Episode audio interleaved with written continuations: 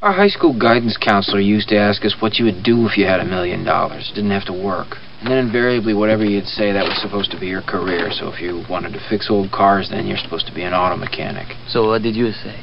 I never had an answer. I guess that's why I'm working at Initech. No, you're working at Initech because that question is bull to begin with. If everyone listened to her, there'd be no janitors because no one would clean up if they had a million dollars. If I had a million dollars, if I had a million dollars. Talking about millions of dollars. What would you do if you had a million dollars? Tell you what I'd do, man. Two chicks at the same time, man. We're living in a material world, and I am a material girl. Or boy. Well, what about you now? What would you do? Besides two chicks at the same time? Well, yeah. Nothing. Nothing, huh? I would relax. I would sit on my ass all day. I would do nothing.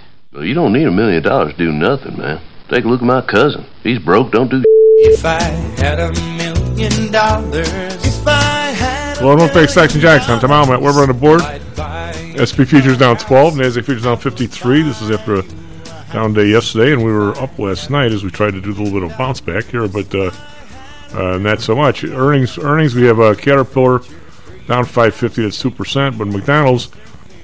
Here's the headline: Is uh, McDonald pro- McDonald's profit grows as inflation worried customers flock to its restaurants. There you go. I tell you what, I was at McDonald's a couple weeks ago. It's uh, remember the remember the buck coffee? What, what's that now? Two two and a quarter, Is it? something like that. I haven't been to a McDonald's in quite a while. I would say at least a couple years. Um, but I like McDonald's. Yeah, I mean, they're, they're- I mean, the Good thing about fries. they're uh, they're if you compare them to a Burger King in terms of cleanliness, it's not even close. Yeah. But I think uh, Burger King is. Uh, well, let's put it this way. Last time I was in Vegas, which is a long time ago, I had a, I was doing a seminar, so I was coming back really early on a Sunday morning. So it was right before the uh, the, the restaurants in the airport opened. So they both opened at eight o'clock. The Burger King and the McDonald's. Of course, everybody's totally some combination of hungover or still drunk. And uh, I'm going to say the Burger King had a line of 20 people before the first person went to the McDonald's. So there's no question which is better for hangovers and for uh, if you're still smashed. Just saying. Too bad there wasn't a White Castle there as well. Oh, that would have been the real challenge. Oh, if there were no White Castle, it'd have been. It'd have been. So, Brandon, one of our, uh, we're going to ask you some questions about people in the market and psychology, but our guy died, Bobby Hull, eh? I know. Yeah, it, it's sad that he died, but you know, 84 years old. It's uh, it, it's it's sad when you think that people are dying at are of an elderly age, and yet the people that we remember as part of our generation. Yeah. Well, he was. Uh, How can that be when we're still so young? Well, plus in this day and age, I mean, you, you, you think, you know, you, you would hope that you'd have a, a shot at 90 in, in pretty good health, uh, maybe even older, but a lot of people don't get there, unfortunately. yeah, Um, but Bobby Hull was an example of ridden hard and put away wet. Oh God, yeah, oh yeah. It was. Uh, I'm going to say. I mean, I, I'm. You know, obviously he's probably in the top 50 hockey players of all time, and uh, and you know, and I'm sure that there were people who feel that there were better hockey players that we knew. I'm going to say Stan Mikita was probably a better player, maybe Hossa, but uh, but you know, but I think he, like uh, you know, one of Maddie's favorites, Wilbur Marshall. Once you change teams and go somewhere else, you've forgotten about. I mean, if he'd have, Yeah. finished his career in the NFL or in, in the uh, NHL, you know, I'm sure he'd have been top ten. But he also had a knee He injury. Would have been. Yeah, he, I'm sure. I he had mean, he had he had over 900 goals. When you combine his AHL and his NHL careers, he had over 900 goals, which uh, you know very few people have gotten to anything close to that level. Uh, but he also left with the animosity of Blackhawks, the enmity that he had towards Wirtz uh, in the Blackhawks organization for letting them go to to Winnipeg was just astounding. Well, he also had a, uh, as good as he was, he had a knee injury early, and you didn't want to have knee injuries in those days because, for those who don't remember, uh, Maddie probably does. When you see the uh, somebody bang into the the goal and all of a sudden the goal slides back, it wasn't always like that. The, the, the goalposts, know. the goalposts were fixed. So Yep. he he banged in the goalpost and hurt his knee at one point. But I'm going to say, you know, and I'm not the Mr. Hockey or anything like that. But I'm going to say to this day, there was no more exciting player.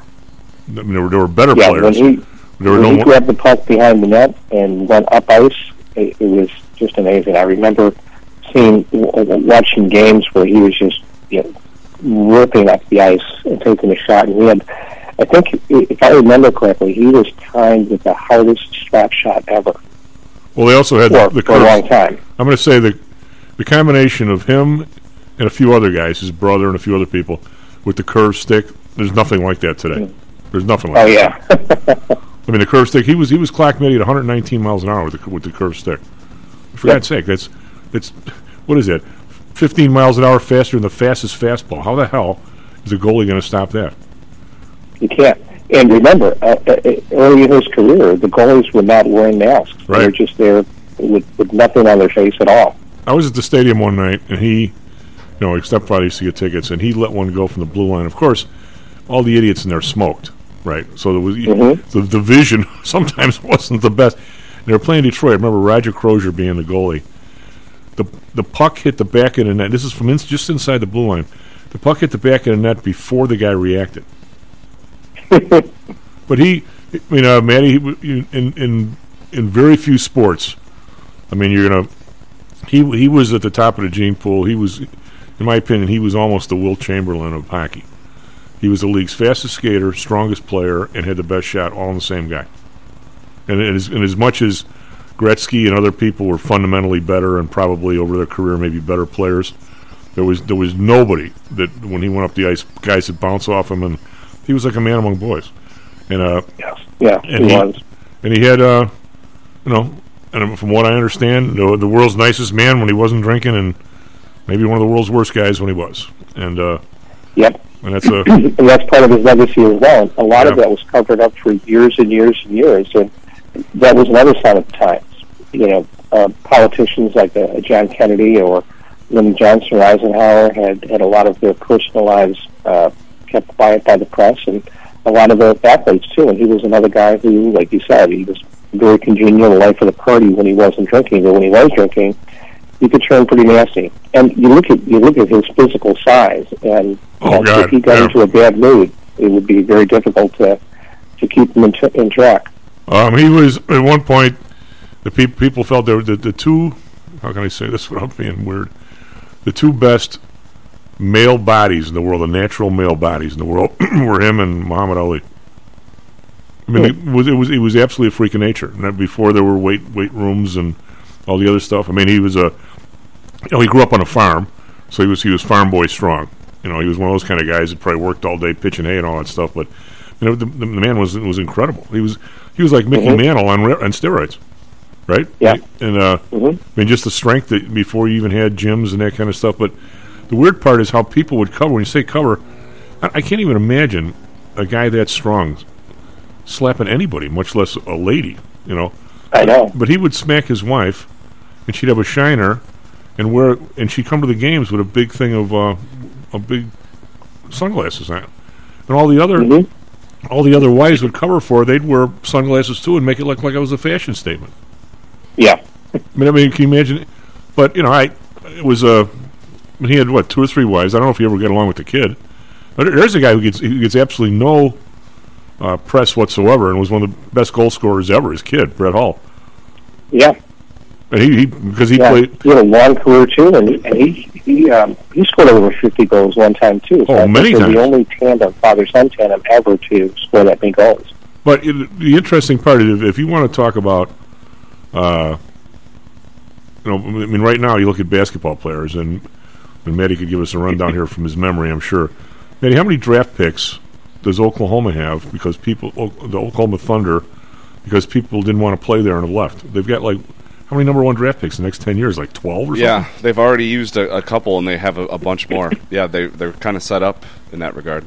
But everybody looks like, uh, you know, especially the black athletes, you know, going back to Jabbar or Lew Alcindor, nobody wanted to play in Milwaukee because you, you weren't on TV as much. If you weren't in L.A., if you weren't in the Garden, I mean, or in one of the two gardens or in L.A., I mean, you, you were you were in the you know you were in the Greyhound bus of of the NBA. You didn't want to play in Kansas City, Omaha. Nobody knows who Bob Lanier was playing for Detroit. I mean, very few people know who else Nate Archibald was playing for Kansas City. But if they were playing in New York, they'd they'd be household words. The N- the NHL was w- even way worse than that. I mean, if you weren't in uh, and the, if you weren't one of the six teams, if you weren't Boston or New York, Chicago, Detroit, wh- but the two Canadian teams, Toronto and Montreal, got all the Montreal. hockey press. They got all the hockey press. And when when uh, and Brett Hull played for St. Louis, nobody cared. Nobody gave a rat's ass about the guy. He was in St. Louis, right, Brendan? And when Mhm, Bobby Hull went up to. Winnipeg, where the hell's Winnipeg? If you weren't some Canadian, who the hell even knows where it is? The guy, the Mhm. man, was never on TV after he left the Hawks, right? Right. And we used to, speaking of not on TV, none of the home games were on TV. No, but that was that was part of the worst Yeah. mystique that he didn't want to dilute the product at the Chicago Stadium by putting the games on TV. He didn't understand the, the you know the ability to generate more interest in the in the team. He was looking short term. He wanted to fill the stadium, not realizing that if he really built a strong team with guys like Mikita and Hull and Esposito, that people would flock to the to the stadium and drive the ticket prices up even higher. Well, and, and I'll tell you what, it was the hardest ticket to get. Yeah, it was. My stepfather used to get one once in a while. We'd be on the second balcony, and you had to walk to the second balcony. We're not talking about escalators, not talking about elevators, nothing like that.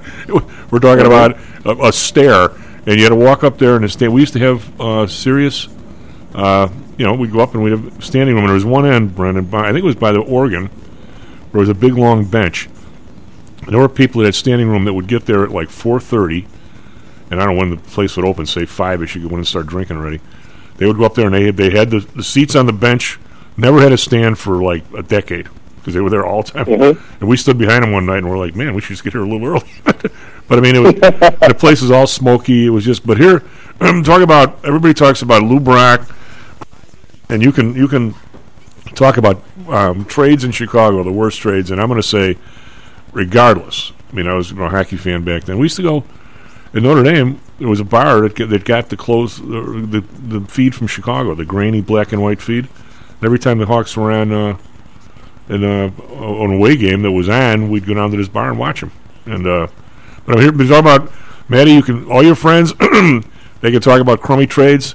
This is the worst trade ever in the history of Chicago. On on May fifteenth, nineteen sixty-seven, the then Blackhawks traded forwards. Now get a load of this: Phil Esposito, Ken Hodge, and Fred Stanfield. Esposito became a huge Hall of Famer. Ken Hodge was a spectacular player. And Fred Stanfield was a, a scale of 1 to 10, he was, what, a 7.5 center. Those three guys were the, were the other than Hull and Mikita, or, to the Bruins for defenseman Gilles Morat, marginal, center Pitt Martin, halfway decent, goalie Jack Norris, nobody who the hell, hell, the hell he was. Didn't uh, Pitt Martin kill himself by living in some island in Canada and driving his snowmobile over the ice and it was it had melted and he fell in when he was drunk? Yeah, well, it didn't melt. that. Well, it was it was thin ice. Yeah. And he, he, was, he was smashed, he was overserved and said, I'll, I, I can make it one in the water. yeah. I mean, um, that had to be the worst trade. that set the Bruins up for what, a decade? hmm Yes, it did. Um, anyway, so mar- market, I got a market question for you, uh, Brennan, and then we have we got to talk about other stuff. Uh, I have, uh, as you know, I mean, I manage money for a lot of people in different areas, and they have a lot of stuff that I don't manage that I talk to them about, and uh, a lot of people have what they call conviction stocks, and you know, stocks they're going to live forever with, and uh, you know, that's that's a tough call. I mean, uh, it's not like I want to disparage any companies. I'm not telling anybody to sell anything. But if you go back in in my era, well, actually before my era, the uh, what was it? The Nifty Fifty, Brennan? Was it the Morgan Stanley Nifty Fifty? The stocks Mhm. that were going to be for the next two generations, the stocks you wanted to own, stuff like Polaroid and Kodak and everything. If you own those things, I'm going to say if I ever get a list of them, I'll bet there's probably 40 of mine that people don't even recognize. You know, and we've had, again, this is not any kind of a uh, telling people what the hell to do with their stock, but we've seen Tesla, we've seen uh, Nvidia, we've seen Amazon, we've seen Apple to a certain extent, but not as much. Uh, even this piece of crap, Facebook or Meta, uh, what's turned into one appears, and uh, stuff is down tremendous percentages, and in the last month, some of them are back up 15%, 18%. And Brennan, I don't see not one iota, not one hint of somebody saying, thank God it's back up, let's protect it here, or let's lighten up, or like anything. It's the it's vindication. It's going right back to where it was. It's going to all time highs. It has. N- there's no chance that somebody I'll, I'll pick this Amazon. I'll throw it up here on the chart without. I'll just use that as an example because it's an A. Thing traded down to what 85, and now it's back up to 99.90. I haven't heard one peep of. Wow, let's let's protect it here. Let's do something. What, what, what is what is what is? Uh, I'm not going to say what's wrong with people, but what is this mentality, Brennan? Why do people think like they that they they owe these companies something that they they like? the most? they think they owe the chairman? This is just a stock. They don't care about you. You shouldn't care about them. It's an investment. Well, that's true, but it, it's part of the psychology of, of trading, but it's also the psychology Not trading. of Not trading. Yeah. trading. I try trade. of, of, owning, of owning the stock and, and the belief in the company that's going to be done very well. I mean, you're right. I mean, go back years to things like Sears. Sears was golden. You know, and everybody wanted Sears stock. Everybody wanted IBM stock. Um, because, and you're right, that there should not be loyalty to the company because the company is not loyal to the shareholders. Um, but it's it's a mystique. Well, what do you what do you make of a sort of a, a, a legal sort of thing and top and I won't say legal, but I'll no, I did say legal, but somewhat of a fiduciary thing. What do you make of this Chevron controversy, where they're going to buy all this stock back? And uh, I mean, I, well, first of all, back when you talked about people wanting uh, Sears or AT and T and things like that, it was illegal in those days to buy stock back. I think you could do it for. Uh, I think you could do it like Telephone always had a uh, dividend reinvestment program. Or I think you could buy stock back for something like that. I don't think you just buy it back to goose the price. But shareholders, at the very least, now Brendan, you know, I, I'm going to I'm going to give an opinion here. This isn't a, a fact; it's an opinion. Although I think it's pretty close to the truth. Uh, the idea of this whole this whole concept of of of bonus of stock options, which by the way were a good idea to start with, but of course everything gets everything gets uh, soiled, shall we say? Is it, the idea of, of giving a, an executive stock options versus just giving them quarterly bonus uh, was was really a good idea, I think, because just giving somebody quarterly bonuses, people just manage for the quarter. So the idea of making the executive part of the man or the uh, ownership class, so he should think more like an owner. Uh, you couldn't argue with that. We did a lot of that in grad school. You know, when we a lot, of that, a lot of the research was done when I was in school. No, I didn't do it, but I mean, we certainly had tests on it and learned about it. But this whole concept of we're going to get ninety bazillion dollars and we're going to give all these upper managers stock options. So the thought of paying a dividend is like you know a stink bomb in church. Uh, that we're gonna we're gonna use the seventy five billion dollars to pump up the stock price. We're gonna sell ours and then the hell with everybody else. I mean, wh- wh- how do people even buy this concept? Or uh, um, and Brendan?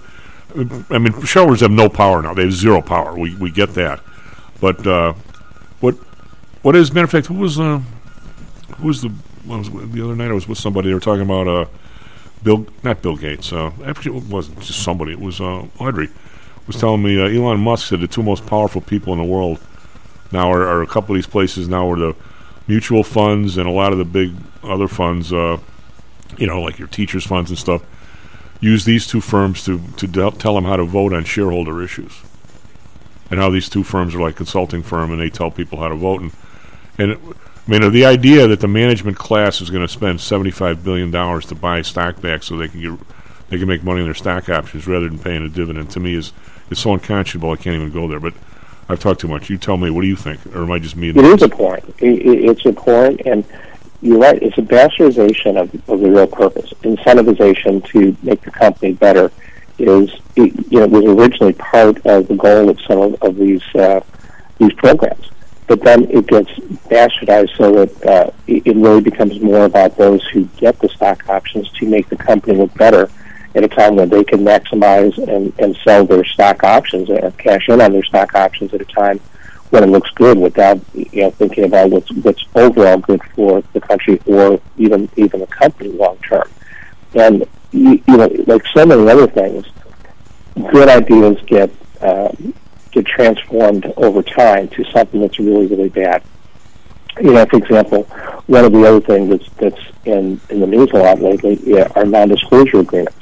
There are legitimate reasons for non-disclosure agreements, but that also has been bastardized to the point where they're they're punitive in nature. You know, where a guy who works for Jimmy John's driving uh, driving delivery service or on a bike uh, has to sign a non-compete clause, a non-disclosure clause of, clause of whatever happens uh, in his employment.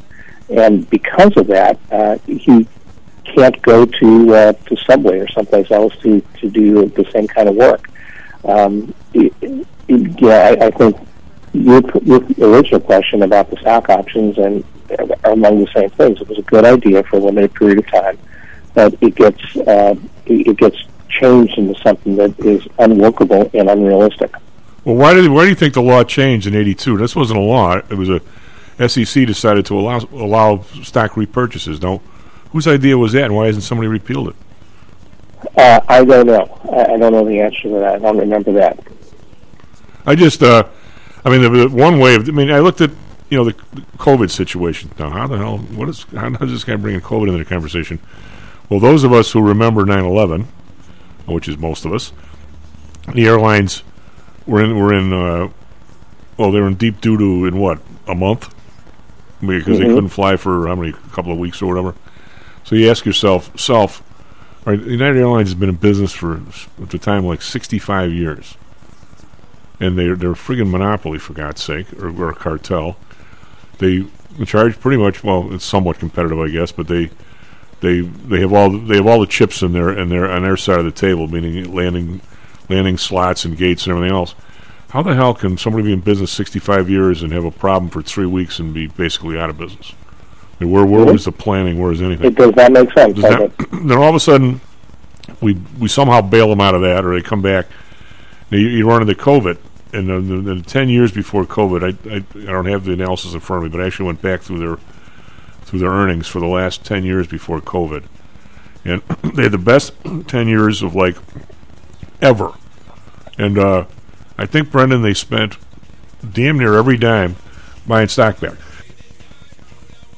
Of that they that they an income. Now income to an airline and I'm not a, a genius accountant I was okay at the time but that was a long time ago you got to look at a cash flow in airlines because their their depreciation load and all that stuff are dramatic so it's not it's not the earn- earnings they put out it's the cash the cash positive correct on airlines Right. well anyway and over that entire period of time you would think if you're making you know billion two billion dollars a year whatever the hell they were making somewhere along the line, you would every single plane wouldn't be leased. You actually would show up at Boeing Right. with a check. Mhm. Now, if you were a shareholder, wouldn't you rather one that didn't, when they were buying a stock back, one that didn't bail? Wouldn't you rather that they actually owned ten percent of their fleet? When you think? Yes, would. Wouldn't you think that they would have been way better situation in COVID? They still would have been hurt, right? No matter who you were, you'd be hurt. But to that extent, I mean, they don't own anything. I agree. I mean, I, I, I agree, and it, it, it is a dramatic shift of, of ownership of, of corporations and how who gets the rewards. You know, i- is uh, are you there mainly to is your sole purpose to give uh, to to generate stock value for the shareholders, or to really run a business that is uh, fair, where you get a fair return uh, to both the shareholders and to the management, um, but also provide a decent service that is not subject to the variations of things like COVID or 9/11 or anything else, or an oil embargo. we know if you really want to, if you get into a discussion, which I'm sure you do, uh, you're not hanging around in bars, Brennan, but if you were, you get into discussions with people. And, and one thing you can always nail somebody right between the eyes and say, well, you know, you got to be getting profit for this. I said, Na- name me why this place even operates. What, what do you? How do you even define profit? And they look at you like you have four eyes. And uh, Mhm. I say, take a look at take a look at Notre Dame, my alma mater. And to a certain extent, I love parts of it, but other parts I'm not not so sure about that. Uh, it runs exactly like a business, greasing people's palms along the way. The only problem is there's no shareholders. What's the difference? Do you think Commonwealth Mhm. Edison would would act any differently if they had, if they didn't have shareholders? They don't care about shareholders. You think people run the place even to the extent that maybe they own some stock, but I think the management class of IBM actually cares about the shareholders. I mean, to the extent No, that they have they some, don't. They have a bunch of stock options. They, they care about the share price, which is which is different, but it's not the same. Mhm. Would you go for a? Uh, you don't like to capitulate. I would almost say, if I was on a board, of course, that's why I would never be on one, that if management and other people, board members, which of course are right in the same boat, if they have a whole bunch of stock options, I would say that they should get a piece of a declared dividend. Now, you don't if you have a, a, listed stock option, but for management, I mean, it, it's so clear, Br- Brendan. If a stock's ninety and your and your strike price is ninety five, would you rather buy stock at hundred, or would you rather pay a five hour dividend? In which case, it opens up at eighty five hours. Duh. I mean, duh. I I think that somehow, unless you have a, can just throw all these people out or change the rule, I think you have to let them participate in the in the dividend. Mm-hmm. Very interesting theory. Very interesting theory. I mean, not 100%, but some sort of formula. Because Mhm. clearly, if your strike price is 95 and the stock's at 90, I'll back up a second. If a, if a stock is at $90 and they send you a five hour dividend, the stock will, quote, open. It can open anywhere it wants, but the, the equivalent price the next day is $85 because Mhm. the company is worth what it was minus the five hour check you're getting, correct? Right. So, if, if you have a, have a strike price of 95, you're sitting there going, "Well, that was cool. how am I ever? How are we ever going to get to 95?" You know. So, uh, you know, I, I think that if you're going to continue doing the things you're doing now, in order to make it even, I think you need to. That's one thing I would do, Brendan, and I would also double. I would stop the double taxation. I would I would say uh, make dividends deductible. That's good. Mhm. And uh, you know nobody wants to do that because it would it would take management's power away from them. Yeah, and you don't want to do that. No. So what? Uh, well, who do you like on? Uh, what do you think of the games, real quick? What do you think of the officiating? It was really amazing how many chances was Kansas City going to get. Yeah. Oh, that guy did. Did you see the, the? end Uh, of the, the end of the game, that, that push out of bounds was the right call. It was a dumb play by yeah. by Ossai to to push uh, Mahomes, but that was the difference in the game, or at least that was the difference in the outcome and overtime. Because I don't think that the he would have made the field goal had it not been for that extra 15 yards. Well, did both of you guys see the the? What was the what was the big the big shot they used, Matty? Where they actually did show the referee. Uh, was it the back judge running on the field to call time? oh yeah, running onto the field. Why did he do that? Was there something about it? Was there something wrong with the clock, or the clock wasn't running right? Right? I think that was it. I was I was at I think it was it. Yeah, there was something. The clock either didn't start right, or there was something with the clock. Yeah, I was at an establishment, so I missed uh, some of the nuance. Um, a coffee shop? Yes, of course. Yeah, library. Inside a library. Yeah. Yes.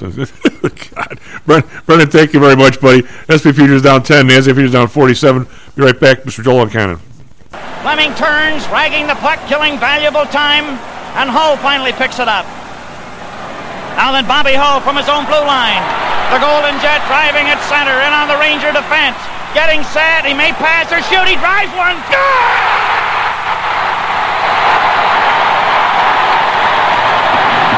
And the crowd goes wild here in Chicago. Bobby Hull has broken the all-time scoring record of 51 single season, and the crowd are going crazy. The ice is being completely littered with hats and popcorn and papers and rubbers and shoes. A blistering drive by number nine, Bobby Hull, who now is being congratulated by all his teammates on the far side. If you saw that one, you saw hockey history in the making. You may never ever see that again in your lifetime. Bobby Hull scoring 51 goals during a regular season. How much confidence do you have that your investments will make you wealthy? Do you truly know the odds? Welcome to Luckbox, the control freak's guide to life, money, and probability. Luckbox shows you how to gauge the likelihood of success before you commit to an investment or any other decision. And Luckbox is free for one year at luckboxmagazine.com/jocks. Each new issue dives deep into the current investing climate, separates the signal from the noise with relevant trade ideas, and equips you with cutting-edge tactics you don't already know. Luckbox is the essential magazine for proactive investors who are hell bent on pursuing life, luxury, and happiness through sports, fitness, travel, food, spirits, music, and a whole lot more. Smart investors don't bet on possibilities, they play the probabilities. Luckbox is $7.99 on newsstands, but you can subscribe for 10 free digital issues at luckboxmagazine.com slash jocks. Don't rely on luck. Get Luckbox at luckboxmagazine.com slash jocks.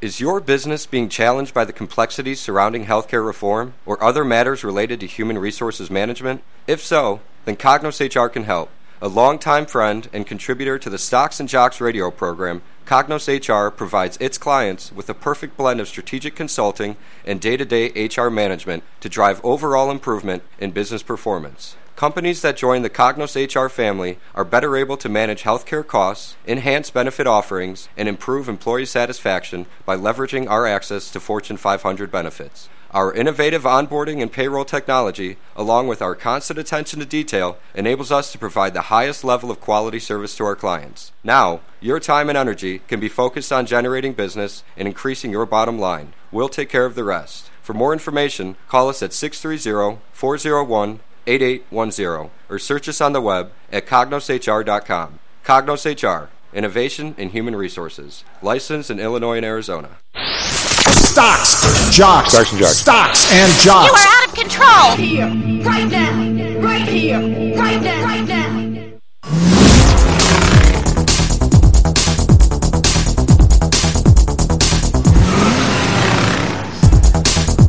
Well, we're back to Stocks and Jocks. I'm Tom Howell. We're on the board. SP futures down nine. We're creeping back up here.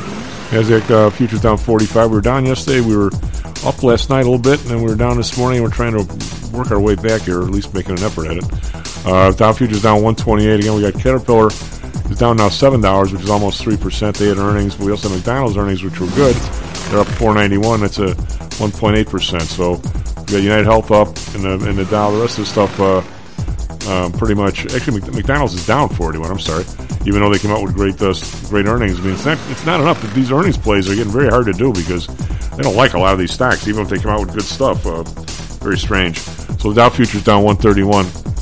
Uh, over in Europe, the DAX down 75.5 percent, FTSE down 56.7 percent. They were flat yesterday, while the other guys were down a little bit.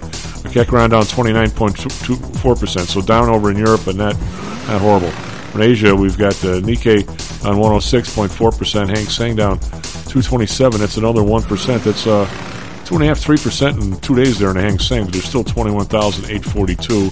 Shanghai down 14, that's 0.4%. Yesterday is a way of review, Dow down 261, S&P down 52, Nasdaq down 227. A lot of stocks that have been up the last week or two get whacked back down a little bit. We're still still pretty far up on the month. Uh, bonds uh, down three basis points, 3.52. The bund down one basis point, 2.29. Uh, Japan up two basis points to 0.493, so almost pushing the 0.50 top they're supposedly have. Uh, oil down 86 cents, 77.04. It was 82 dollars like four days ago, so big drop in oil prices. Brent down 76 cents, 84.14. Natural gas down 5 cents, 262. You get your gas bill, Maddie, just keep thinking that. 262, way below where it was the start of the year. RBOB down 2 cents, 247. We've got gold down 20 bucks, 1902. Everything's fallen apart these last few days. Still 1902 above 1900. Silver down 59 cents. That's a big move, 2.5%. To, uh, 23.13. Uh, copper down 6 cents, 4.13. So evidently the recession idea must be grabbing hold. However, Bitcoin up at 183, 22,882. And last but not least, the U.S. dollar is up today, which you can guess with the uh, gold down. Uh, Euros uh, down 19 basis points, still like at 108. Pound still 123, so not really much movement, just flying around those two numbers. Long story there, Matty. What do you got for us, traffic, weather, sports? 37 minutes past the hour. Good morning to everyone out there. We have one crash in the area right now, and that's on the Eisenhower outbound side, uh, right before US 20, uh, which is York Road, exit 12. We have a crash blocking the two left lanes that's causing uh, stop and go traffic if you're heading outbound on I 290 out toward the western suburbs. That's our only issue right now. Coming in on the Edens and Kennedy, all quiet. Inbound Ike looking okay. Traffic starting to build on the Stevenson, but no accidents to report. Same for the rest of the South Side Expressways. Weather today, a uh, cold and uh, blustery day. We'll have uh, wind chills below zero for most of the day, a high of 12. Right now it is clear and 4 degrees downtown with a wind chill of negative 12. For our Phoenix listeners, uh, rain in the forecast today and a high of 60. Right now it's mostly clear and 46. In sports, Bulls were off last night. They'll welcome the LA Clippers into town tonight for a 7 p.m. tip-off at the United Center. Suns beat the Raptors 114 to 102. Blackhawks and Coyotes were both off. And as we talked about uh, to kick off the show, uh, legendary Blackhawks uh, player Bobby Hull passed away yesterday. He was 84. Chief. Do we have Mr. Joel? We do. Joel, how are you, buddy? Good, Chief. How you doing on this Tuesday morning? I'm doing all right. It's it's, it's chilly, but it's doable for uh, winter time. It's not, uh, you know, we'll, we'll get through it.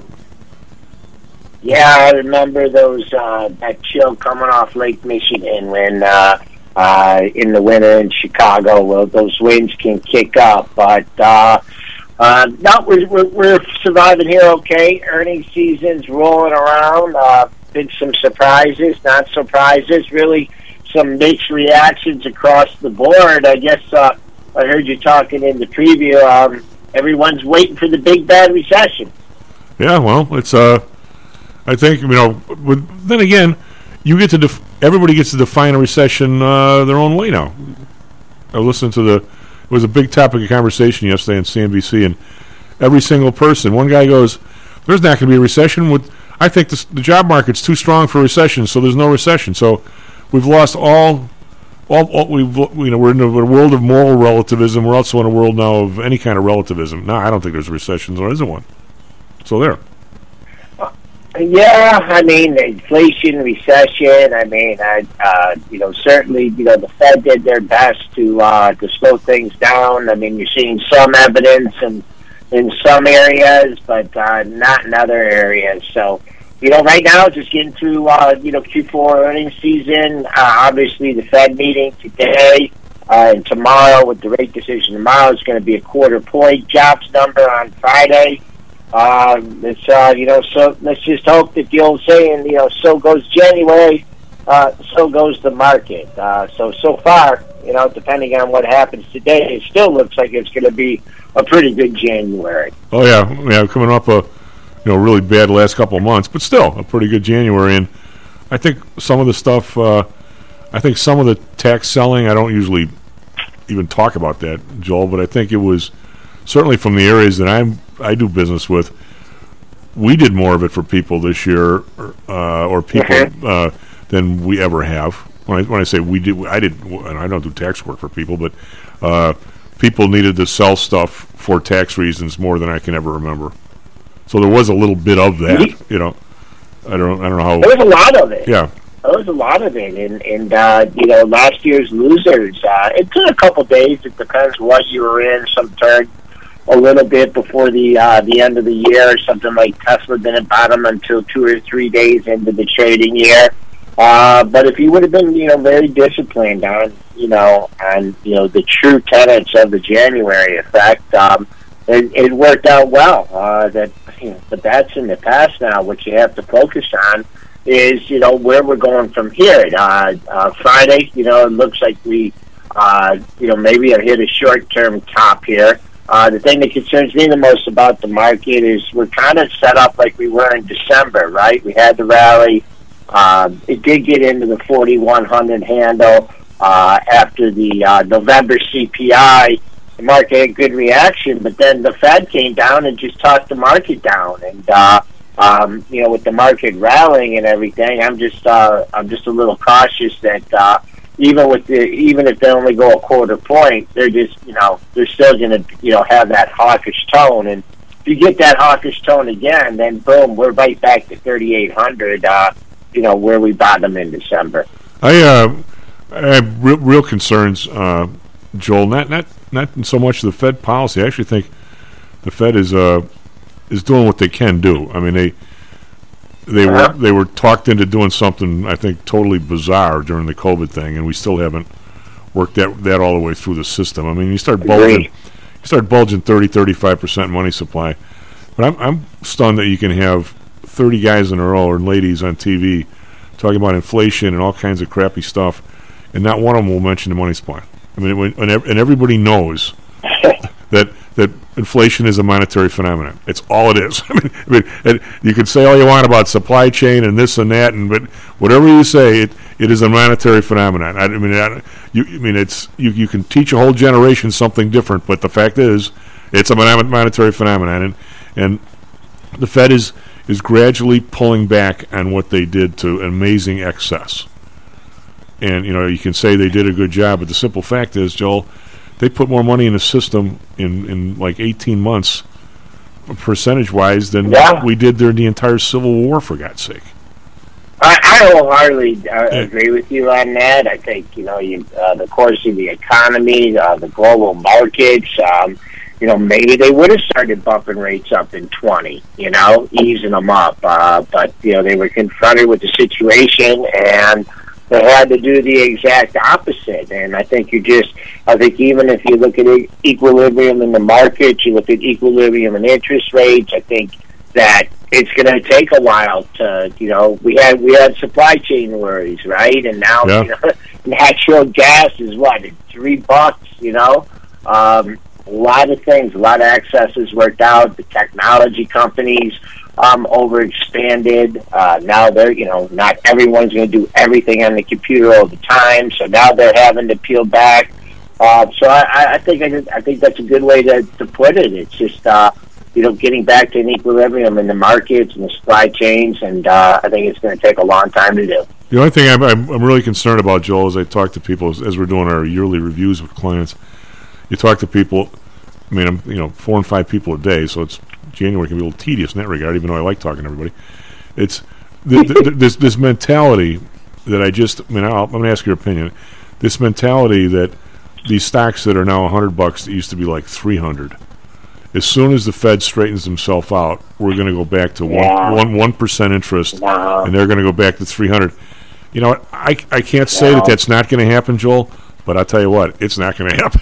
I, I don't I don't see that. in I, don't see that in the future I, at all. That couldn't be. We're it's like it's Joel Chief Agreement Day because um, those are excesses uh, for whatever reasons, and um, I don't want to say never, but you know these stocks can make some substantial comebacks. But uh, I think if it, you know if anybody that's a student of the markets over uh, a long course of history we'll see that. Uh, you know, tulips didn't get back to those prices. Uh, a lot of other things that did. Yeah. It's just it's, it's what history tells us, and uh, uh, you know the market's made people out, you know overly optimistic for, a long time. But yeah, um, I think they can no, still come I back, but with you this- on that. uh, they- they can still come back, but but not not to those levels. I don't Not- think it'll last for I while. agree.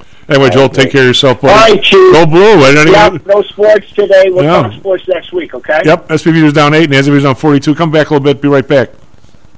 Are you one of the millions of people who suffer with pain? Do you wake up in the morning with stiffness in the lower back or neck? Why are you using medication to cover up the symptoms without treating the actual cause? Painkillers, muscle relaxants, and anti inflammatories are not the answer. At ChiroMed, physicians are trained to detect the cause of your symptoms and to correct the underlying problem. If you're ready to listen to common sense and do what it takes to make changes in your body that can affect your health for the rest of your life, give ChiroMed a call and set up a complimentary consultation. They are located in Orland Park and can be reached at 708 403 2727. 20,000 patients over 22 years have been treated at ChiroMed, and over 90% of them have had positive results without medication or expensive surgery. Isn't it time you did something good for your body too?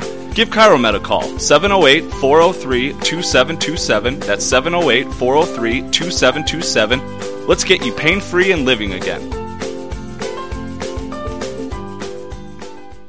Hi, I'm Audrey Johnson, an owner of Home Source Realty and a frequent contributor to Stocks and Jocks. If you're nervous about the stock market and considering diversification, or are looking for a rate of return way better than your banks, consider adding rental properties to your portfolio. Whether it's a condo, single family, or multi unit building, I can help you select a property that meets your financial needs.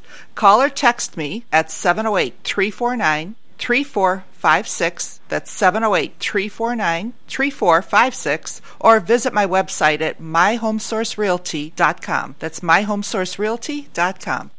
Interested in promoting your business to a high end audience comprised of entrepreneurs, traders, executives, and the everyday business person?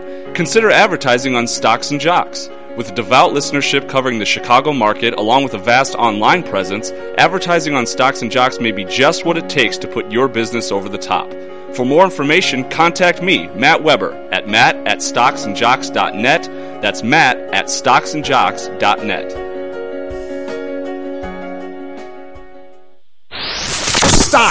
jocks, Stocks and jocks. stocks and jocks. You are out of control. Right Here, right now, right here, right now, right now.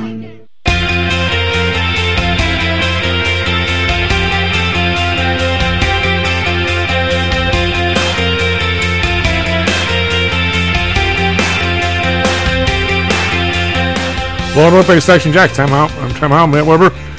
On the board, SP Futures down seven, NASDAQ was down 30. Like I said, we're creeping back, creeping. We were up last night. Now we're, we were down this morning uh, by maybe double this. Now we're coming back.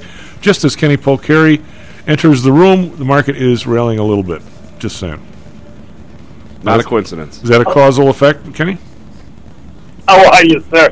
No, there's no causal effect. We're hearing from you know the range of S&P companies that are due today. You saw General Motors beat. They beat big. They took a big stake in a lithium, a 9.9% stake in Lithium Americas because they want to make sure that they have supply to uh, increase uh, the number of electric vehicles that they plan to make. That's actually positive news. Both stocks are up. Lithium America is up about 9%. Uh, LAC is that symbol, you know, it trades, uh, it trades in the public market. So, you know, people can, people can jump in there and find it. But look, I think that, you know, there's going to be this push and pull, this tug of war. And I said it in my note today, you know, is it, is it raise, pause, and pivot? Now, I think it's raise, no pause, and no pivot. There are others that think, you know, they're going to raise and then pause and pivot fairly soon. I think that's a little bit ahead of itself. But I think that's what the market is struggling to kind of figure out.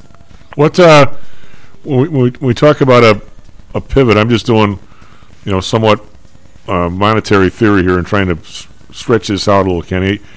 If if they do a quarter point tomorrow, that, that puts them where four seven five. that puts them uh, that puts them right now we're at 450 475 so if they do no right now we're at 425 450 that's going to put Yeah. them at 450 475 Right. Well, so that's going to be the range right s- So I'm going to say they either they either stop there or maybe go another 25, and then if if if people recognize that we're in a recession, I'm going to say we already are. I think we already have been for a long time. Uh, Yep. But uh, I'm going to say that the, the rate going forward is going to be like four and a quarter for like a f- few years, and people are going to have to get used to it, or maybe four. It's the idea that we're going back to one, and your and your Amazon's going back to 300. I think you got to put that one on the on the back burner. And, no I, I don't think anyone listen if anyone thinks that rates going back to zero or one percent i think they need their heads examined but i also don't think that four percent or four and a half percent is the number either I think the Fed's been very clear. The majority of the team has said to us that they want to get somewhere between five, five and a quarter. Most of them saying five and a quarter, and there are some, Jimmy Bullard and Neel Kashkari, that think it's going to be five and a half. No, I'm talking about So when, I think it's a, when it's all when it's all said and done. East, They're going to take it to five, five and a quarter. That's where I think. No, I'm saying what what, what I, I, I stumbled. I, I'm, what I'm trying to ask you is when when it's all said and done, and and the inflation you know is put away to some extent by somebody's definition. What do you think the equilibrium rate's going to be for the next ten years? Okay, so, well, for the next 10 years, then I think it's going to be somewhere around 5%. So whether it's Really? That high? 75, 5%. That's what I think it's going to be. I wasn't uh, if you if you had a if you had to put a historical rate there, what would you put? I, I would say historical is like what three and a half. Oh, you're talking about Fed funds rate? Is that, Yeah, I mean, yeah. the Fed funds rate you want Yeah, to yeah, talk about. yeah, so yeah. historically, I think it's three and a half or four, right? I think historically is where it is. But I got to tell you, I think we've been in this stimulating zero interest rate bond buying uh, atmosphere for 13 years. Oh, without a remember, doubt. it started during the crisis. It didn't. It wasn't just a COVID thing. They kept rates at zero since 2009. I would. So I think that's going to be. Uh, this is not going to be over in you know 12 months or 15 months. I think the, the way out is going to be almost as long as the way in. So I suspect over the next you know five to eight years that it's going to be kind of this back and forth, which is why I think the rates are going to hover around four, four and three quarters, five percent until they settle it down and get people used to the idea that money's not free, and nor should the stimulation be you know as generous as it was for all those years.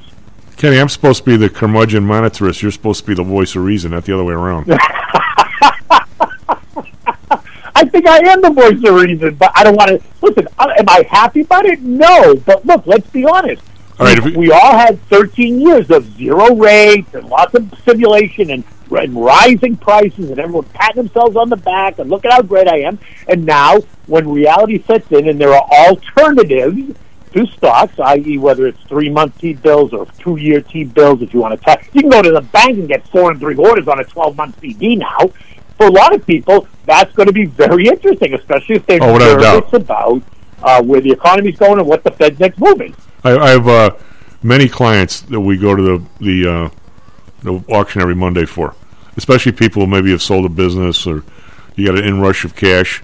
I, I, I, I I'm not in a position if somebody says, "Hey, chief, I, I just sold my business for ten mil. What should I do with it?" I'm not going to say, "Give it to me to put it in the market tomorrow." I mean, well, let's say, let's Agreed. I mean, it's, hey, you know what? By the way, if you're going to turn into the curmudgeon monetarist, uh, I think you need to wrap it back uh, before 2008 and really go back to 2000 because coming out of there for that eight years between then and 2008, even though it really got crazy in 2008, we were pushing money supply five to eight percent every one of those years. If you go back to all the the increases in like uh, prescription drugs and hospital stuff that's absolutely burying our economy and, and burying Agreed. our that you got to go back to there. I mean, Carl, uh, he'll talk about it Friday. I don't I don't know if you have a chance to listen on Friday, but he just sent out a, a thing that the amount of money there, the amount of money that the gov- now government is in now Medicare. Uh, I don't know if you know anybody on there, but you look at a Medicare bill, they actually pay a reasonable amount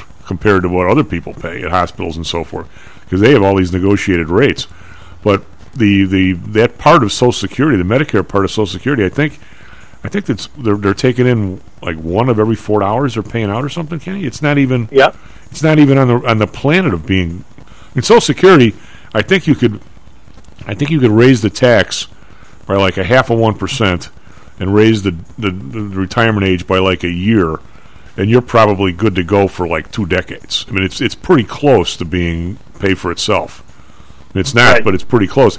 The Medicare and Medicaid side, Kenny, it's not even. It's it's it's like you and I thinking we're going to be a jockey this afternoon or something. I mean, it's like you know, I mean, it's it ain't, we're not even close, right? I hear you. You know, and uh, so when we have, but all that stuff started in 2000. So if you look at the real real inflation, it's it's a 23 year deal now, at, at least. And it, it, it actually started, I think, Kenny, with uh, the Y2K money pouring in, and then all of a sudden, Why? Yeah, well, you know, it could have. It could have started with the Y2K money, but remember, it didn't. It wasn't. It didn't really get out of control until you know we had the complete collapse of the financial system in 2008 Right, nine, right. and then they had to come and they had to figure out how they were going to how they were going to fix it, how they were going to stimulate the economy enough to prevent the complete global meltdown, which they did. And listen, at the time, I completely supported that the central banks around the world had to do something. Oh, sure, sure.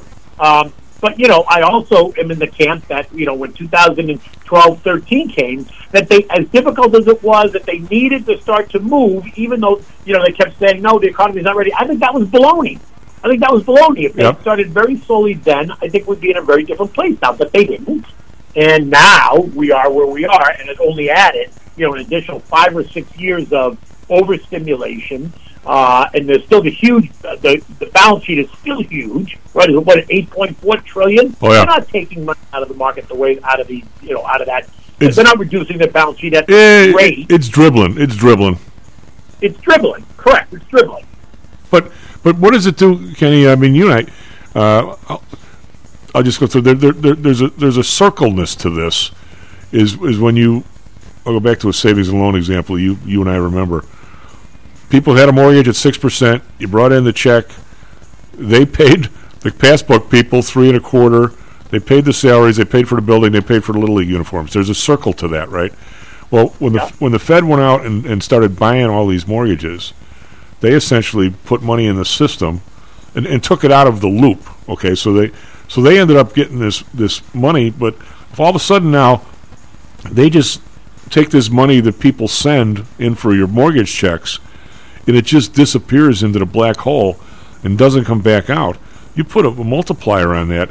That's that's a drain like we've never seen. Even if it's a little bit, you know, even even if it's even if it's 10, 20 billion dollars a month, which is what they're doing, or say thirty, that that multiplies out. That that's money that you send the check and where is it? It, it didn't go to the local bar when we bought a drink, or that he ended up having to pay somebody else, somebody else, somebody else.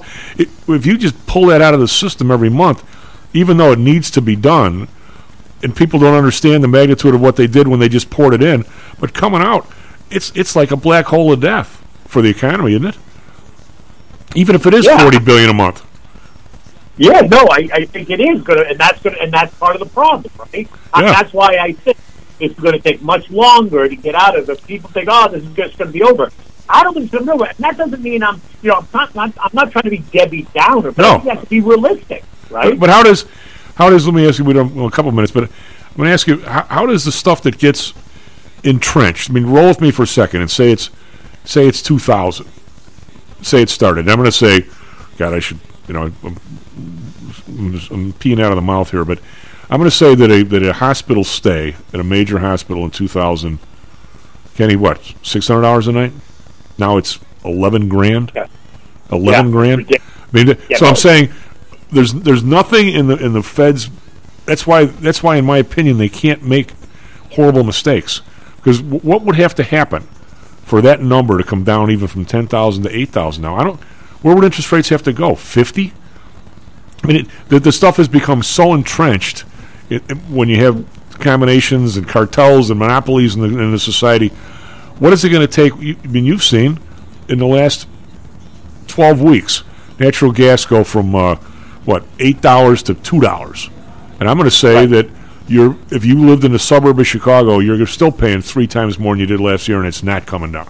So Yeah, I, no, I, I, agree because it, be- and that's but you see that's the problem that it's entrenched, Yeah. which is why Powell is not backing down, why he's not um, why he's not you know going into this well, buying into this pause and pivot because he's concerned about it being entrenched. It is becoming entrenched.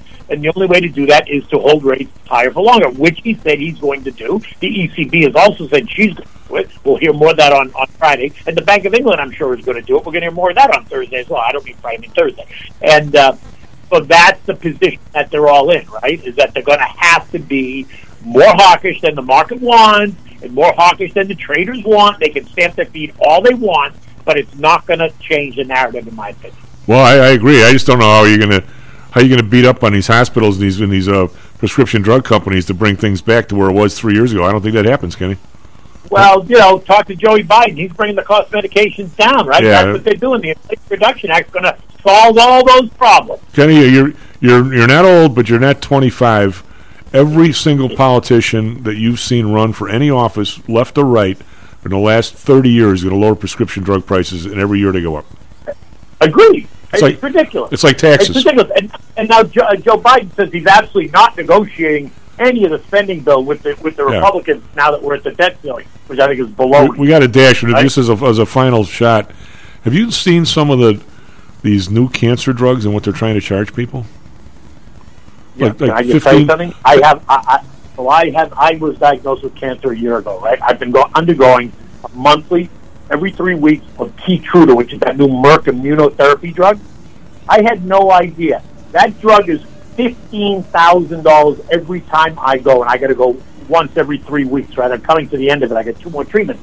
But think about that: fifteen thousand dollars for a thirty-minute infusion of this drug by Merck. It's Keytruda. You see it advertised all over TV. It's out of control, and that's just me. And I've got you know only one form of cancer. I can't imagine what it is for other people. Well, Kenny, if, if Manny Weber had to go down to the Amazon and wrestle a crocodile and pull his molar to get the ingredients for that drug, uh, maybe it's worth fifteen thousand. But just to give somebody a patent for seventeen years and say charge whatever you damn well please, how do Right, we, how can correct. we do that? I mean, if, if it costs them somewhere along the line, how much? What does it cost to make? And if the answer is one grand, okay, or five hundred, really, you need thirty times margin on this thing?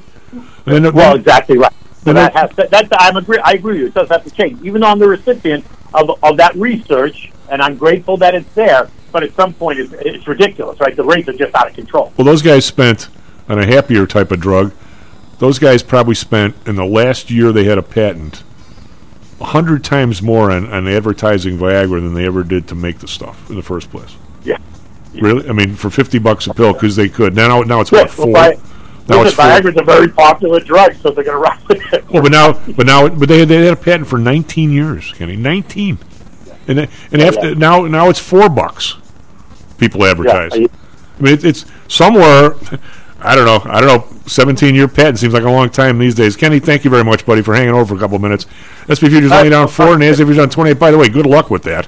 Uh, hopefully, it's all over. One more, one more treatment, and you're done, bud. Like forever, and you make it to 110. Uh, we'll be right back. Stocks and Jocks. This self directed trading is a lonely job. Online trading is not as easy as point and click. No, it's not. Everyone, even professionals, need to share ideas and think out loud every now and then. That's what I like about PTI Pro Direct. Their staff of former option floor traders really helps me choose the right strategy for trading option volatility and plan the time decay for my covered writing program. Yep, nothing can replace years of trading experience to stop you from making that dumb trade and for saving a few bucks. We've all been there and done that. yeah, I have access to all that great trading advice and experience for just a penny a share for stocks, $1 for equity options, and $1 minimum a trade. Our clients at PTI Prodirect can call when they need a little help on a trade or just to talk about the market in general. We trade every day. We love this stuff. That's what I like most about PTI Prodirect. Cheap prices, along with great advice from real floor traders. It's the best of both worlds. Tell your friends that's PTIProdirect.com, PTIProdirect.com. Hello, this is Tom Howell, the Chief. Confused about investing these days? I suspect you are not alone. Investing was never easy, although at times it may have seemed so. I think one reason behind the current concern, although maybe not explained as such, is how the fluctuation in the American dollar and the associated politics is affecting your investments and your wealth. It may not be enough to make some money in your investments. You may need now to make enough to exceed the amount that your leadership is depreciating the value of the dollars you've worked your whole life to accumulate. That same leadership has seen fit to maneuver risk free interest rates to near zero. Providing positive risk averse returns in a zero interest and declining real wealth environment is by far the toughest assignment I've ever had in my years as a money manager. I'm sure that a lot of you have heard that one way to possibly deal with this problem is to invest in so called hard currencies like silver and gold. The idea being that they will retain their relative value in the face of devaluation of paper currencies like the dollar. To be honest, I have never been a gold bug. I've always had faith that having enough dollars and a good investment strategy was good enough. Now I'm not so sure. But I do know that if I did invest in gold or silver, I'd want to do it in the same manner as we do with PTI for investments in the market, with defined risk. If you feel the need to invest in gold or silver, we can do it using the same strategies that we use for our protected index program. No matter what you invest in, we feel that you need to know and control your risk. Find us at PTIsecurities.com. That's PTIsecurities.com. Hear ye, hear ye! The Homer Broadcasting System is on the air! Stocks, jocks, Stocks and jocks. stocks and You jocks. Are out of control! Here, right now, right here, right now, right now.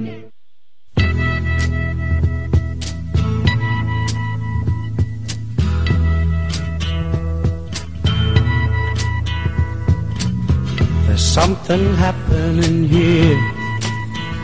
What it is. Well, welcome back to Stocks and Jocks. I'm Tom Howell. We're on the board. SP Futures down five. As the Futures down 34. Do we have uh, do we have the professor? Hey, Tom, how you doing? I'm doing all right, bud. How about you?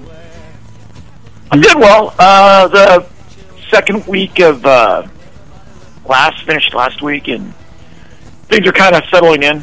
My uh, schedule's crazy, and I made it, but uh, it's crazy. Oh, good. um, well, but you guys lucked out. You were 50 degrees the other day during the games, and we were, uh, well, at least Philadelphia was, and we were uh, 10. Well, 10. Sunday was Sunday was still pretty cold, but yesterday I took my big parka to work in the morning, and uh, man, I'll tell you, when I was riding the subway home, it was pretty hot because it's a big parka. Uh, I had a, oh, God, I had, I had a subway experience one night. I got sent out by the CBOE to, uh, uh, we, went, we had to go to world, had, had to go to a World Series game. it was a, I was chairman of the marketing committee, so we went back in old Yankee Stadium. The uh, sky the skyboxes, which weren't really skyboxes, uh, were behind the grandstand. They were behind the seats. I mean, you weren't you didn't hang off the top upper level or anything like that. So you really couldn't see very much. They had the nice TVs and the you know the good chow and the good booze, and you know all you did was talk to people and watch it on TV. But you were in Yankee Stadium, right? So it was it was hotter than hinges of hell that night. So you know, it was air conditioning there, which was nice. But so I, I take the subway back. I don't know. All the big shots had cars and so forth, but I I said, you know, I'm the, the subway's like four stops, and I'm right at my hotel. And uh, so I just I went there, and I get on the thing. And of course, I get on a car that doesn't have any AC in it, right? And we're uh, and, we, and then the thing, you know, and I, I just had a regular, you know, like a polo shirt on or something. I mean, I wasn't all that dressed. I was dressed nice, khakis and desert formal they call that. Because uh, so all of a sudden the thing stops under the Bronx River. It's there for like 15 minutes, in the car, Oh, and, and it's full, and it's and there's this guy next to me. You know the, the great feeling when the sweat like running down your spine, you know, and you can't turn around, and, you can't you can't turn around and scratch it because the thing was too crowded. Well, there's this guy next to me. The dude must have been a guy whose whose history was the, uh, you know, the tune of the unknown soldier or something. The guy's in the full suit. He's still he must have come from the game. He's still got the stick pin in with the top collar button and the tie and the whole bit. And, I, and he didn't have a bead of sweat on him. I'm thinking, where did this guy come from? He can't be a human being. Well, everybody, everybody in the 40s and 30s and 20s wore suits, man. Oh yeah. Maybe he's a holdover. Maybe he's a time traveler. Well, I remember, boy, nothing was hotter than New York in the summertime. I mean, it holds the heat well with all the concrete. And, and if you walk in, Oh yeah, the steel buildings Oh. and the concrete. Yeah, it does. Well, then you walk down, you walk down the street with a suit on in the summertime, and you're like, why am I doing this? You know, it's like, but that's everybody wore them. Well, yesterday, yesterday the uh, subway uh, was stalled. As soon as I got on it, the doors closed, and we just kind of wait for 15 minutes, and then we inch about 10 feet and wait about 15 minutes. Uh, I was worried about missing my class, but fortunately, I left really early. I left an hour and a half before class started, so I got there about 45 minutes early. Well, anybody who, uh, Hey, hey, hey, Tom! If you uh, kill a roach with your hand, and um, you have a mouse for a roommate, and you get stuck on the subway, well, you're considered a New Yorker, so you're almost there. well, yeah, I, uh, you know, I, I- well, I think most people listeners know that I, I did a lot of stuff with railcar companies when I was a Ute, and it, no, nothing compares. If you take the Chicago subway or the L and so forth, I mean, it, it, everybody thinks that that's that's a subway system, and well, the, the fact that there's a train underground, I guess it is a subway system, but those are, are the cars here are, are are essentially converted. Well, they used to be converted streetcars. you know they're only 55 feet you could but a new york subway it's like a train where there's four doors on each Yeah. side and these cars are what 75 foot long as opposed to 55 and a train pulls in the platform could have what three four thousand people on it and the and the all four and the four the entire side of the car like opens up and the whole platform just moves in and it's it's incredible yeah, the it's, difference It's really, yeah, it's it's incredible movement of people. It's it's amazing it's it's me. one one I like the L though. I like the L going from uh, Midway oh yeah to downtown. That's great. What's the, that would be that's the new one it's the orange line The That's orange line, yeah. it's the latest Ride it all the time. It used to be the you used to have to take the Archer Express bus to do that, but it's uh. But I mean, the, the cars in New York, I mean, they're they're real cars. They have compressed air. They're not all electric. Uh, but I mean, we we built the R forty six cars for New York uh, Pullman, and ended up the amount of graft it took to to complete that contract. and then it turned out all when we when we when we Pullman this, this is before my time. I got on the tail end of it. Uh, Robin, uh, the lady who was, comes on the show once in a while, she was more part of it than me. But of course, the people in New York told everybody. First thing they did is they said they like going to Ranger games. So Pullman had to buy season tickets. Like I don't know how many seats we had to buy for so those guys could go to Ranger games. Then we joined some incredible country club out there. When I say we, because those guys like to play golf. And uh, whenever you went, they had a deal. Get a load of this. Even though most of the stuff, you- you're an assembler of these cars. I mean, everybody says you're building them. You are. You build the sides and you build that kind of stuff. But basically, you're an assembler. Because I used to do the, the bids, you know, and I'm going to say 60 to 65 percent of the car was purchased. You just assemble. I mean, they tell they, tell you who the air conditioner person is going to be. They tell you who the truck person is going to be. They tell you where you get the, the traction motors. They tell you what kind of lights they want. They tell you what the cab equipment is. So you're buying all that stuff. I mean, what you do is put the side of the car together and hang it all together, make sure it all works. So these guys uh, um, would, would they would they would say, okay, but you need, uh, um, you know, they had they had a revenue test where you, you'd put the you'd put a bunch of sandbags in there to make it make it seem like there were people's you know fat behinds in there, uh, and and so you ended up you had to you had to run the thing and, and uh, as if it was in service, nobody could get on it or off it.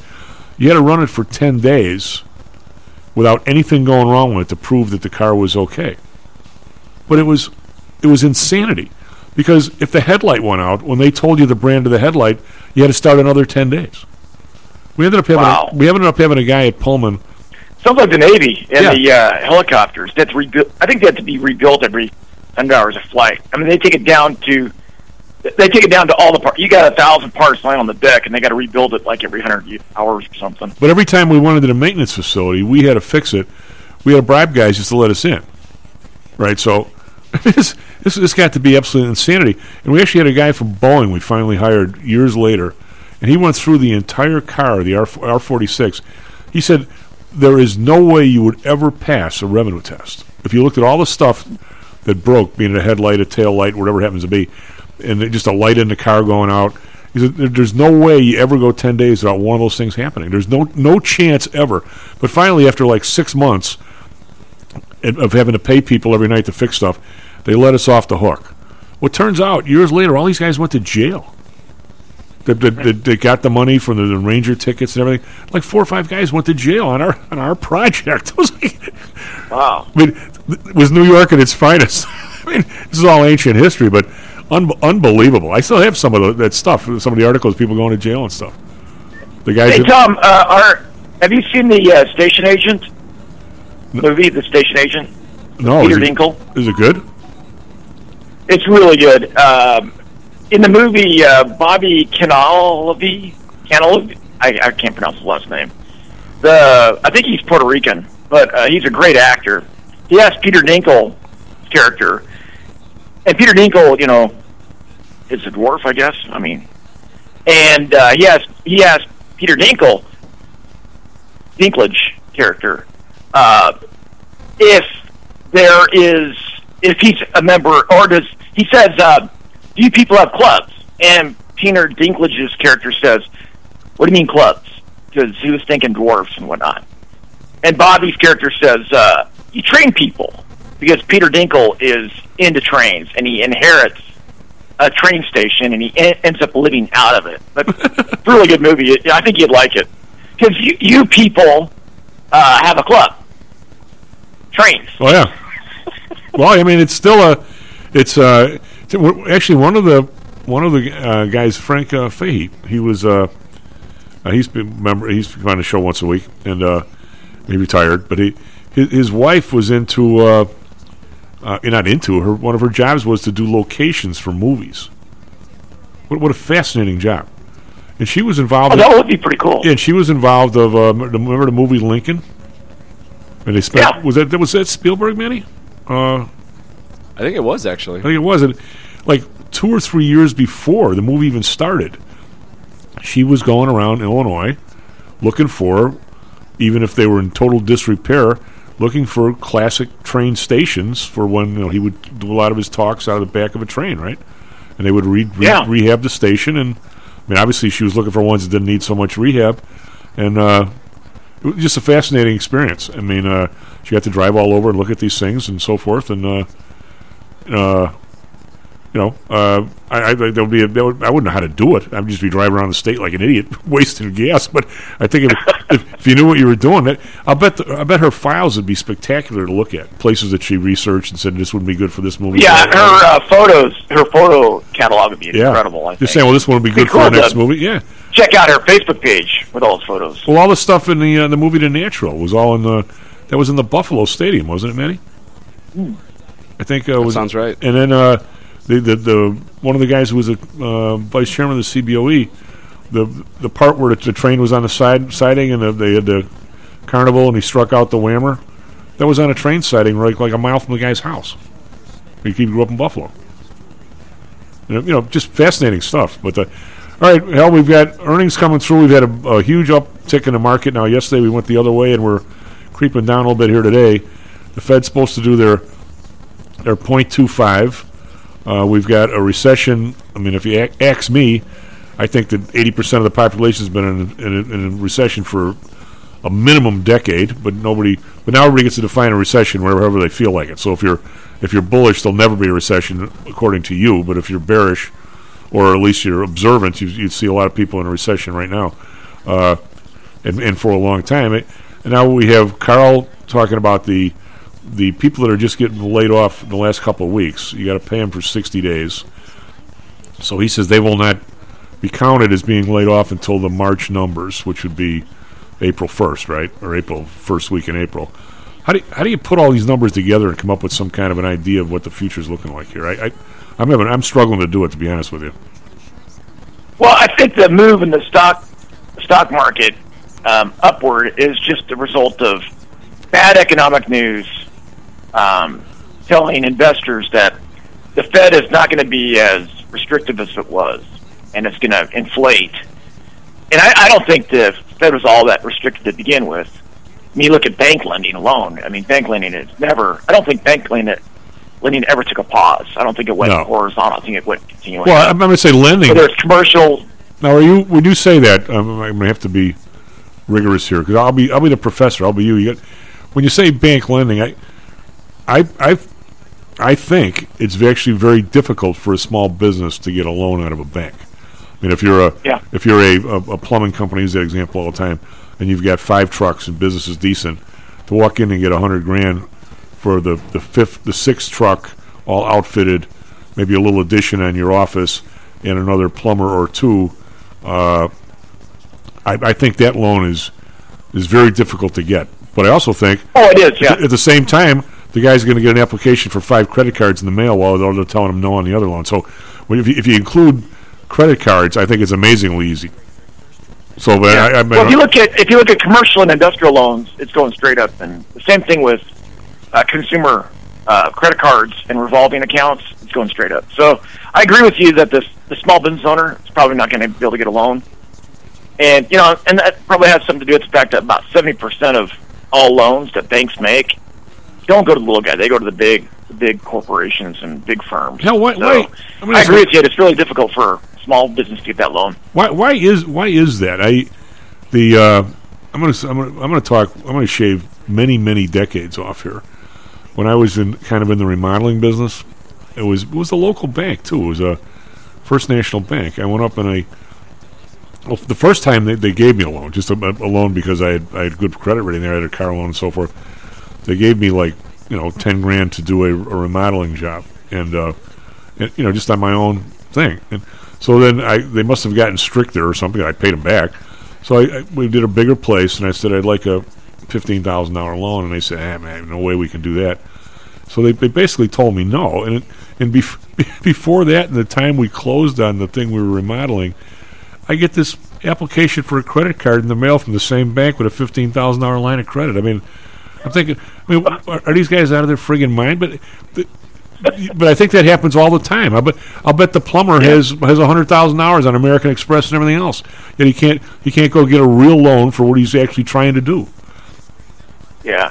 Well, when I was a kid, I went to Lewis Clark State College for a year and a half before I joined the Navy. And Twin River National Bank, they'd give me a tuition loan, and I'd have it paid off by the end of the semester. My parents refused to fill out a FAFSA, so I had to go to the local uh, state college, which was kind of like a Idaho's only liberal arts state college, Lewis Clark State College, in Lewiston, Idaho. And Twin River National Bank gave me a seven dollar loan every semester. I get out, I take out to pay my tuition, and during the semester I'd pay it off. So I mean, I mean, when you look at what happened during the financial crisis, these big, too big to fail banks got even bigger, and I think they used about half the money that they got from the uh, Senate Republicans and George Bush and the House Democrats. They used that money to do what? To get even bigger. Yeah, oh yeah. So I mean, it's all about it's all about consolidation and the big banks getting bigger and and snuffing out the the tiny regional banks or absorbing them into your uh, conglomerate. So that, that's just the uh, trajectory of the thing. Well, what uh, what what what happens when people are you know, especially well, a lot of the Republicans not not bashing Republicans here, but a lot of them think they're like really law and order, right? You know, compared to the Democrats. Democrats want to let everybody out of jail, blah blah blah. Yet, yet affirm wasn't you weren't supposed to have uh, more? Was it more than eight or ten percent of all the deposits in any one bank in the country, right? And didn't didn't Bank America like blow right through that like dinner through a goose, and, then nothing ever happened? They're just bigger, right? There's a couple of them now that are over. They just 10. got bigger, yeah. They just got. Oh yeah. I mean, there's a They got law. rid of. They said they got rid of too big to fail, but now they have a thing called SIFI, significant international financial institutions. And if those significant international financial institutions get in trouble, well, the Fed's just going to bail them out of their bad decision making, right? Well, I, I I would rather. I honestly don't. If there were, if there were enough, uh, you know, banks around, I think you actually, and, and they're competing properly. I mean, you know, which means some are a little more aggressive than others. If there were enough around, and all of a sudden, you know, there was a, a you know, a, a hiccup in the economy, and a few of them went under, and because they had, some of the bad loans landed with them because they're got to land someplace, right? Uh, hell, and if all- if a few banks went under, I I don't think that that's necessarily all that unhealthy, and for the Fed to come in and, and be the banker of last resort, resort and and, and Well, and here's the problem with it. It creates the environment of uh, monopolization because I I remember going into my credit union in North Carolina and asking about refinancing my house, you know, getting a fixed rate 30 year mortgage, and interest rates were really low, really low at the time. But my credit union was like, we're not going to give a fixed rate mortgage when interest rates are this low. But Bank of America was, and why? Well, the the little credit union is not going to be saved by the Fed, right? Right. If they if they're underwater on their interest rates on their net interest margin, if they're underwater, they're not going to be saved. But Bank of America will. Well, so it it, yeah. it snuffs out all these little uh, small regional banks. Well, you're you're, you're going to be saved in a. You lead me right into a first time ever. In I wasn't in class. I was in a room with some with one of the representatives. Uh, is Melissa Bean? Was giving a, a speech in Washington. I, Mesirow asked me to go out there and give a lecture on my protected index program to all the other, uh, essentially correspondence brokerage firms that were there about how I use options to uh, to protect people's you know portfolios. And it you know, I had a lot of questions that went on pretty well. And uh, but the I wasn't the keynote speaker. There was the lady who was was this representative from um, I'm thinking North Shore. I don't know what district she was, Matty, but uh, and this was right in the mess of uh, the 2008 fiasco, and she was talking about uh, uh, you know everybody doing their part and the government's doing this and that, and I asked her a question regarding banking because banks were, were were going under right and left here in Illinois, and, and they're basically getting sucked up by you know the next bigger bank like you're talking about. But I, I look at the prices, and I, you know I'm, I'm not a bank expert, Hal, but you would have looked at them, and you know you're you're you're you're a conspiracy guy like me, and you look at it and say, you know, Matty Weber Bank with with you know three three locations and four drive-throughs, and you know uh, you know twenty billion on deposit or some number went under, and by the way, they kicked it. The, the Fed uh, took all the crummy loans, ate them basically, and kicked it to uh, you know Carl Denninger Bank for ten million bucks, and I'm sitting there going. God, ten million seems pretty cheap I mean, for for like three three buildings, four drive-throughs, and you know a, a, a vault downstairs, and and all of a sudden, how many? I'm thinking, how much? What would it cost me, even even not knowing anything about it? What would it cost me to start from scratch, to get twenty billion in deposits, four buildings? There's no way I can do that for twenty million bucks. I mean, this is a steal. and so, Yeah. so anyway, I raise my hand like an idiot, and I go, you know, I have a question. I'm gonna. I know your background a little bit, which I actually did research. I said I know you're, you're, you're, you're you like competition. I think she's Republican. I said I think I know you like competitive process. I said, but, and I would guess that if I were to ask you, you'd say you'd wanted more banks rather than less. And she said, well, absolutely, I would. And I said, well, okay. Well, while we're here in Washington sucking up drinks and listening to each other, there's been four less banks in Illinois over the weekend. And she goes, well, I didn't, I didn't hear about that. And I said, well, let me ask you. There's people in this room that have some money. I didn't say me. And, uh, I said, what if what if we put together ten or fifteen million bucks? Could we get in the loop of this stuff and say we'll take the next one at that price? And I said, and and and as, as two part question, I know I had one hand up, a two part question. The second is, when you go back to the capital, every month or six months or every year, some group of people, two or three people from either side of the aisle, review the last like 20 banking transactions just to see if they make any sense or if somebody's paying off or sitting on somebody's lap. And she goes, "We don't do anything like that." I said, "Well, so there's there's no oversight whatsoever on the staff essentially matching up, you know, giving giving Carl this whole banking system for for ten million dollars, and anybody else would be dying to pay twenty five. She goes, "Well, no. Why would why would we do something like that?" I go, "Because wha- how can you not? Your job is, is somebody has to look at these people. I don't know who it is, but they, I, I, to me, it was so rife with, with, with crookedness, I can't even go there. But now this, the Fed seems to think if you can pour enough profit, enough money into the four biggest banks, so no matter how bad the world screws up, they're still in business. Somehow you've done your job. I, I don't think that's the job, Hal, do you? No, no. I mean, it, if you, I'm going to bring up the Nazis, and if you read Nazi economic history, just the economic history of the Nazis, what they what they really wanted to do is they wanted to they wanted a, a, a statist corporatist system because managing or directing like five major corporations is much easier than uh, directing thousands and thousands of little teeny businesses.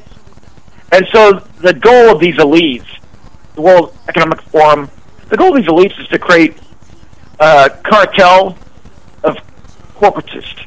Yeah. They're going to dictate what we can do and what we can't do. And it's easier when every business is absorbed in some multinational corporation. Then they can get the, the, their wet dream comes true, and they can they can tell us what we can and cannot do. I mean, that's all this is about. These corporatists don't want to face the competition, and the bankers are part of that. And this whole system is predicated on getting rid of all these little competitors because they're hard. It's like herding chickens. You can't herd chickens. I've tried. It doesn't work. You can herd four or five milking cows, and that's all this is about. Control. Well, you know, you also can't herd cats, and you can't, you can't herd traders. Yeah, cats are too independent, man. They don't even need you. They don't. They don't. They don't need to be petted. They're not like a dog. No. they don't need you. Try, try try and herd traders when on the trading floor when everybody's an independent dude and there's like a thousand of them or fifteen hundred in one room. You couldn't get five guys yeah, to agree on anything. It was like SP futures. Hey, we broke into the plus column here. We're up two. As if futures still down four. I'll be right back. Stocks and Jocks. We're getting the uh, employment cost index here. Let's probably talk about it after the break. How much confidence do you have that your investments will make you wealthy? Do you truly know the odds? Welcome to Luckbox, the control freak's guide to life, money, and probability. Luckbox shows you how to factor in the likelihood of success before you commit to an investment or any other life decision. Your brain is smarter than your gut, and that's why you owe it to yourself to read Luckbox. We've made it easy because Luckbox is free for one year at luckboxmagazine.com/jocks. Each new issue dives deep into the current investing climate, separates the signal from the noise with timely, actionable trading ideas, and equips you with savvy investing tactics you don't already know. All while exploring how to live your best life through music, spirits, food, sports, travel, fitness, and a whole lot more. Luckbox is the essential magazine for proactive investors who are hell-bent on controlling their financial futures. It's for overachievers and alpha types who don't buy into Wall Street's investment gurus. It's for mavericks who believe in life, luxury, and the pursuit of happiness. It's for you. Smart investors don't bet on possibilities, they play the probabilities. Luckbox is $7.99 on newsstands, but you can subscribe for 10 free digital issues at luckboxmagazine.com slash jocks. Don't rely on luck. Get Luckbox at luckboxmagazine.com slash jocks. Hello, this is Tom Howell, the Chief. We've talked a lot on the show about risk and suitability, about how your portfolio should match your age, income, and risk appetite. It's been hard for investors to maintain that suitability in the last several years due to a Fed strategy that has driven interest rates to virtually zero. You may have even heard that the Fed was trying to drive conservative investors to a riskier portfolio on purpose, for whatever reason. I'm sure you're aware of investors that took some increased risk, such as longer term fixed income securities, and are now unhappy with that choice. PTI, we've always stressed total portfolio risk awareness and tried to minimize chasing returns in a tough environment. Well, now it looks like maybe interest rates are moving more towards historical levels. Everyone needs to be aware of what that continued movement might do to your portfolio, both good and bad. We also have a stock market that seems to have stalled, at least for the short term. I think it's time for everyone to take a serious look at their goals, their risks, and their portfolios. Do they match? If not, we can help. We have a signature protected index program. We have ways to hedge against interest risk. We can make that portfolio right for you again. Go to PTIsecurities.com or call us right now. The market can change very rapidly. That's PTIsecurities.com. Stocks, jocks, Stocks and jocks. stocks and jocks. You are out of control. Right Here, right now, right here, right now, right now.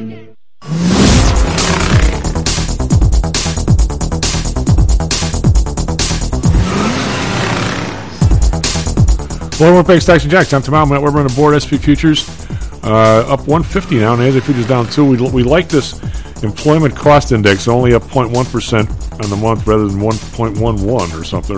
Up one percent versus 1.1. So if we more we, we we don't pay workers, the better off we all are. I guess. Uh, futures still down 58. It, big big news in the Dow is we have uh, McDonald's, even though their earnings were really good, they're down 537. And Caterpillar is down 580. We're down 7 to come back a little bit. Uh, those are uh, stocks that are down a little bit. Over in Europe, we've got uh, DAX down 53.3%. These are always up a little bit from the last time we did this. Puts you down 41.5%. Kick around down 18.3. Uh, over in Asia, we've got the Nikkei down 106.4%. The Hang Seng down 227. It's two days in a row they're down reasonably heavy, but still 21,842. They- I think they made it up to 23.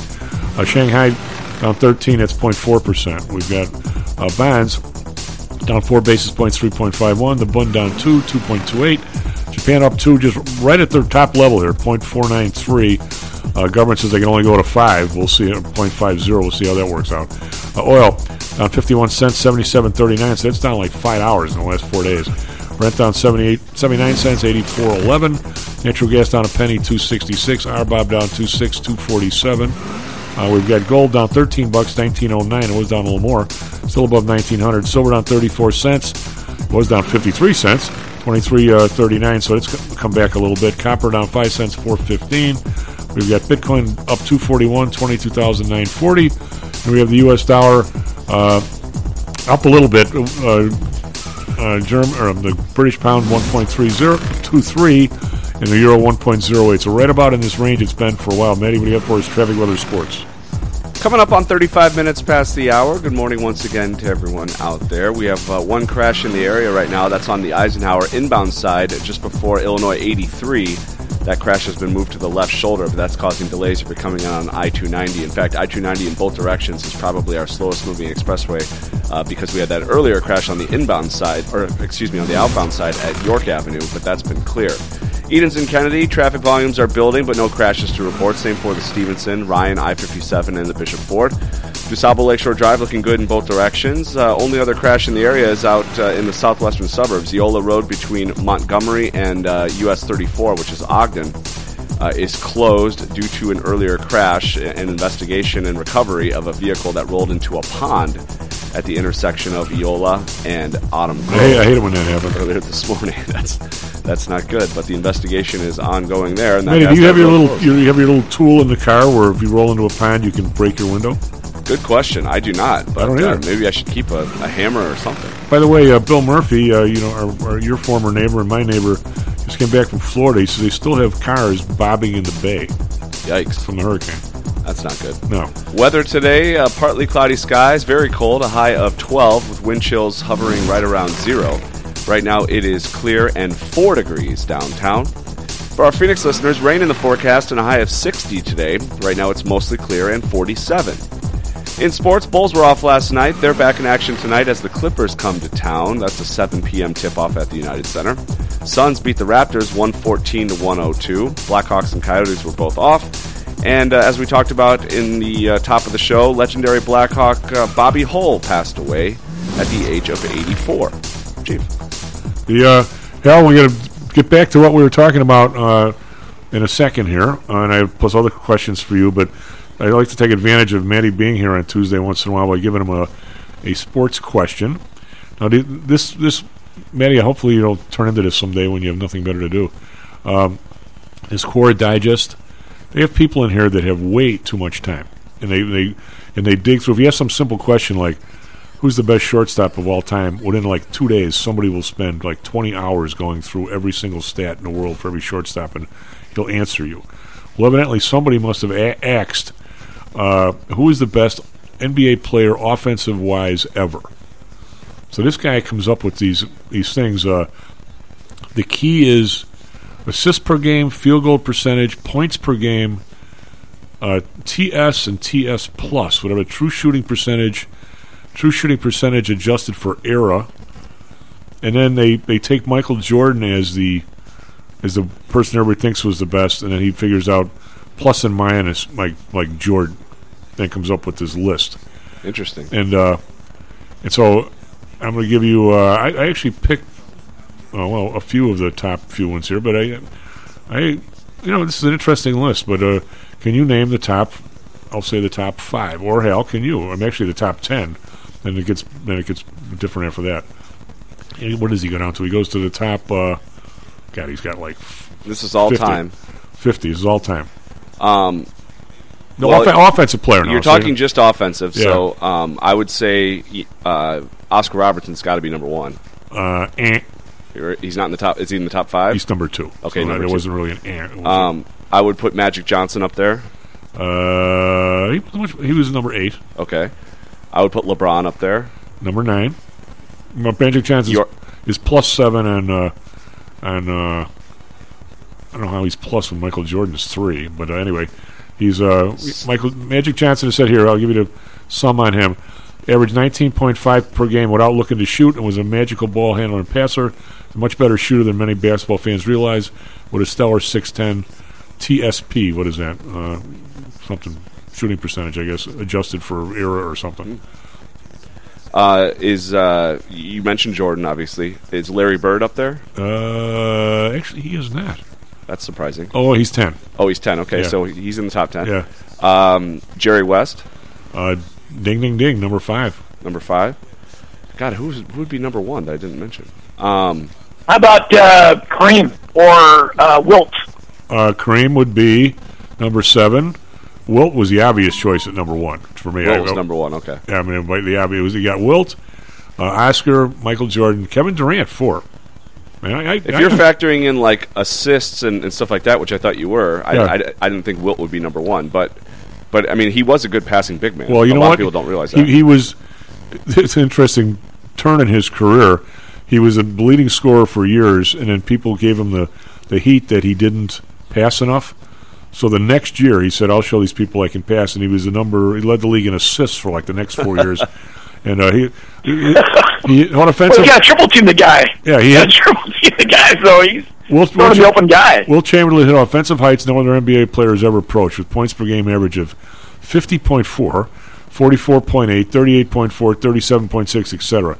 No one else comes remotely close to Wilt as a scorer. He had the three highest scoring averages in NBA history, five of the top seven.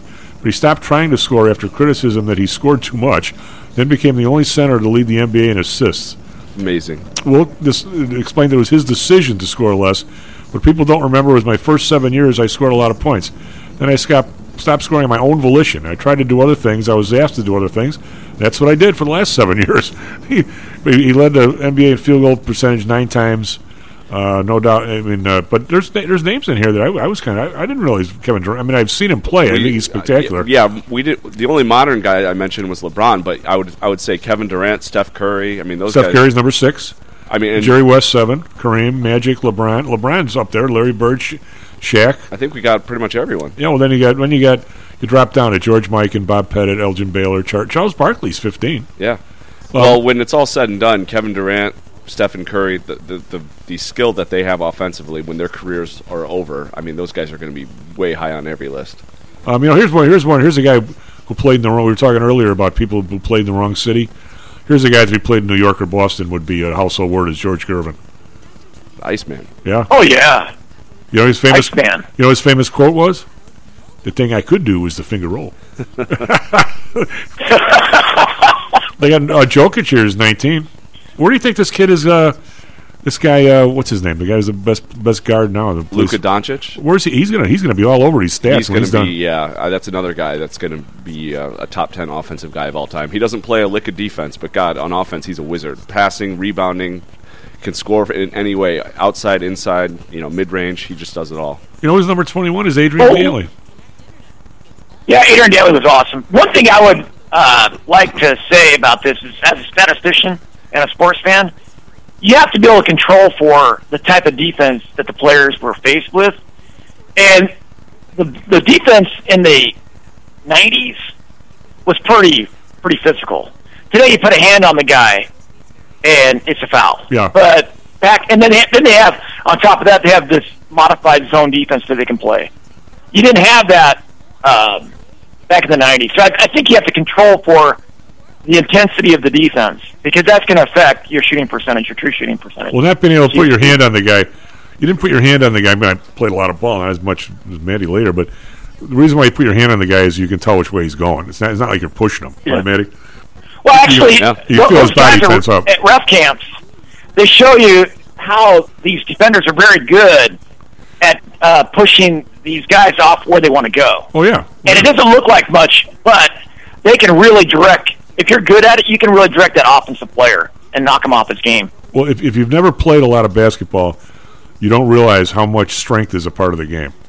The, the guys Yeah. that are stronger just Well, seem to be able physical. to. They just seem to be able to Physical. stand. With, ten people in that small of a space, it's a physical game. well, there, there's a Lithuanians used to say he, he takes up space, which means he when he gets his spot, nobody can move him.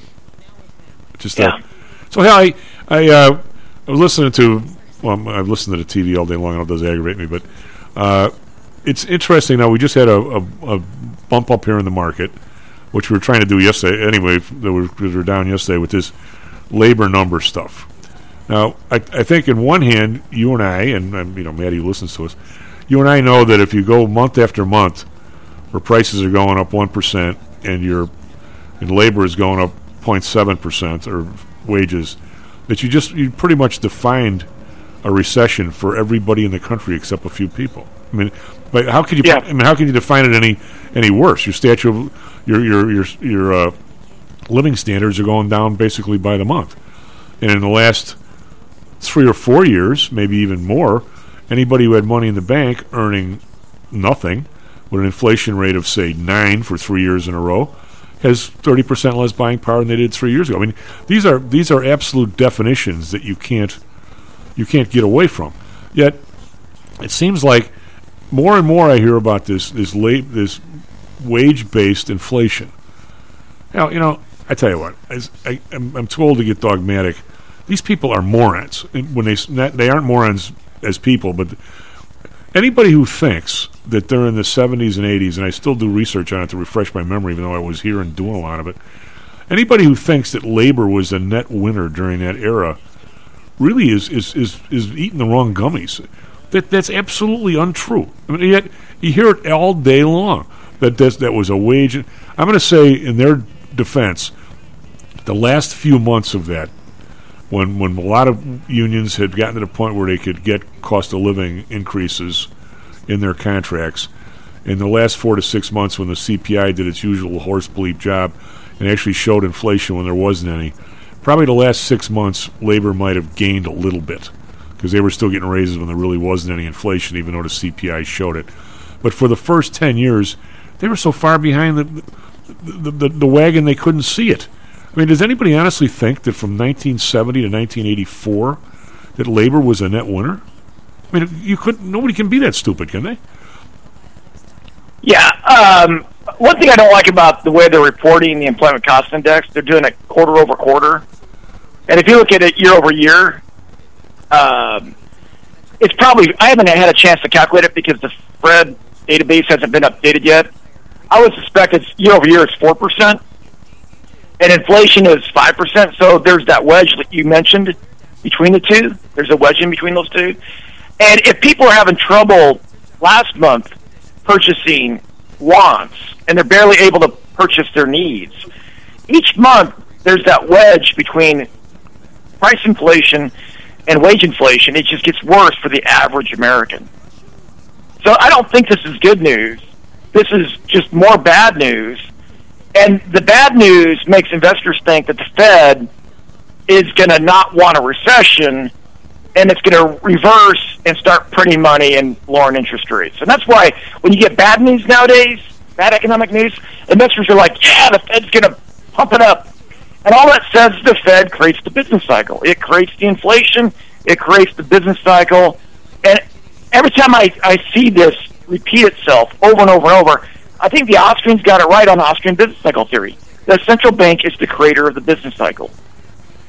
Well, you mentioned earlier, and uh, by the way, you call it the uh, uh, you put a political spin on it when you say the the Nazi system. Uh, Lou calls it the the fascist, but it really, I'm gonna I'm gonna say, uh, you know, you know, over 91, 92, whatever the hell year it was, Dr. J and I were over in uh, Germany. We were lecturing at banks on options, right? Because they just started doing options over there, and we got this. I don't know. We got we got hired to go over and lecture about options, and, and I had never been to Europe before, so it was pretty. Fi- well, I had been to Europe for a wedding, but that didn't count. So I actually went to somebody. We we, we lectured at Credit Anstalt in in Vienna, and then we were at dear departed uh, Dresdner Bank in uh, Germany, which of course got taken over by uh, Deutsche Bank, I think. Uh, but we went to those places, and and I you, you couldn't help but notice what you're talking about. You know, it's a I don't know that it's a, a fascist or Nazi thing because I think it was probably entrenched in in German society long before that, and I think it's in a lot of continental Europe. It's kind of the same way. It's not like that in Britain, I don't believe. But basically, Well, I think it's a holdover from mercantilism.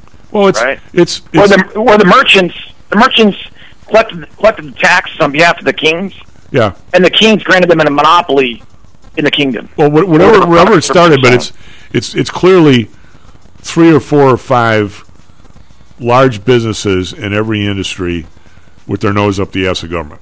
Is, I mean, and, and you can sense it when you're there, like in the banks. And all of a sudden, I realized the banks. I realized. I mean, I found out for the first time that one of the, some of the stuff we do in America that's U.S. of America that other people that make a lot of sense maybe used to do more of it. We don't stock in, stock in other in, in companies is has never been other than Fannie Preferred, how that work out, has never been good capital for a bank in this country. Where in Europe it is, and in Japan it is. So, you know, a, the like Dresdner Bank might own fifty percent of some company, and any you know it could be a plumbing company, it could be a bullet making company, it could be, you know, whatever it is. They could make you know uh, cell phones.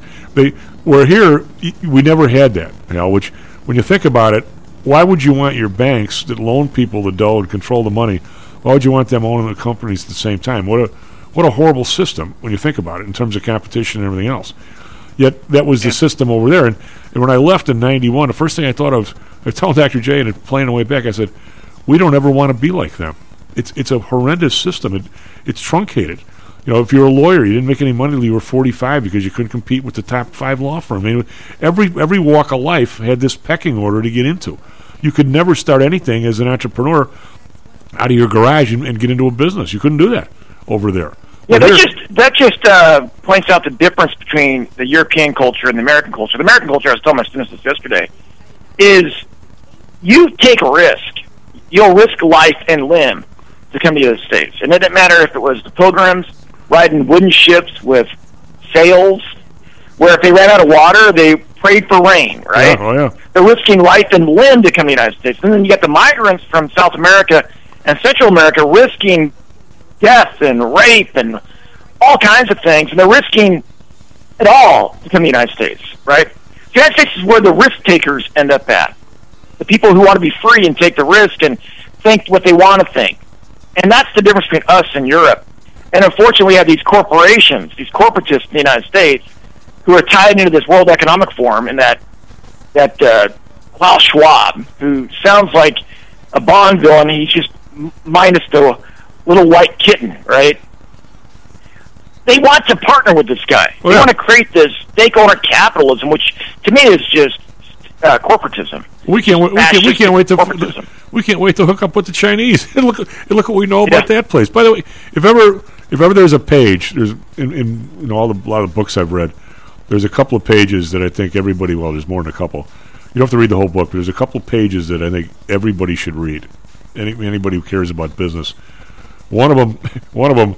Uh, Maddie, I, you'll never do this. You got too nice of a wife. Uh, the guy in the bonfire to vanities the guy who ended up going to jail because the, the girlfriend hit whatever.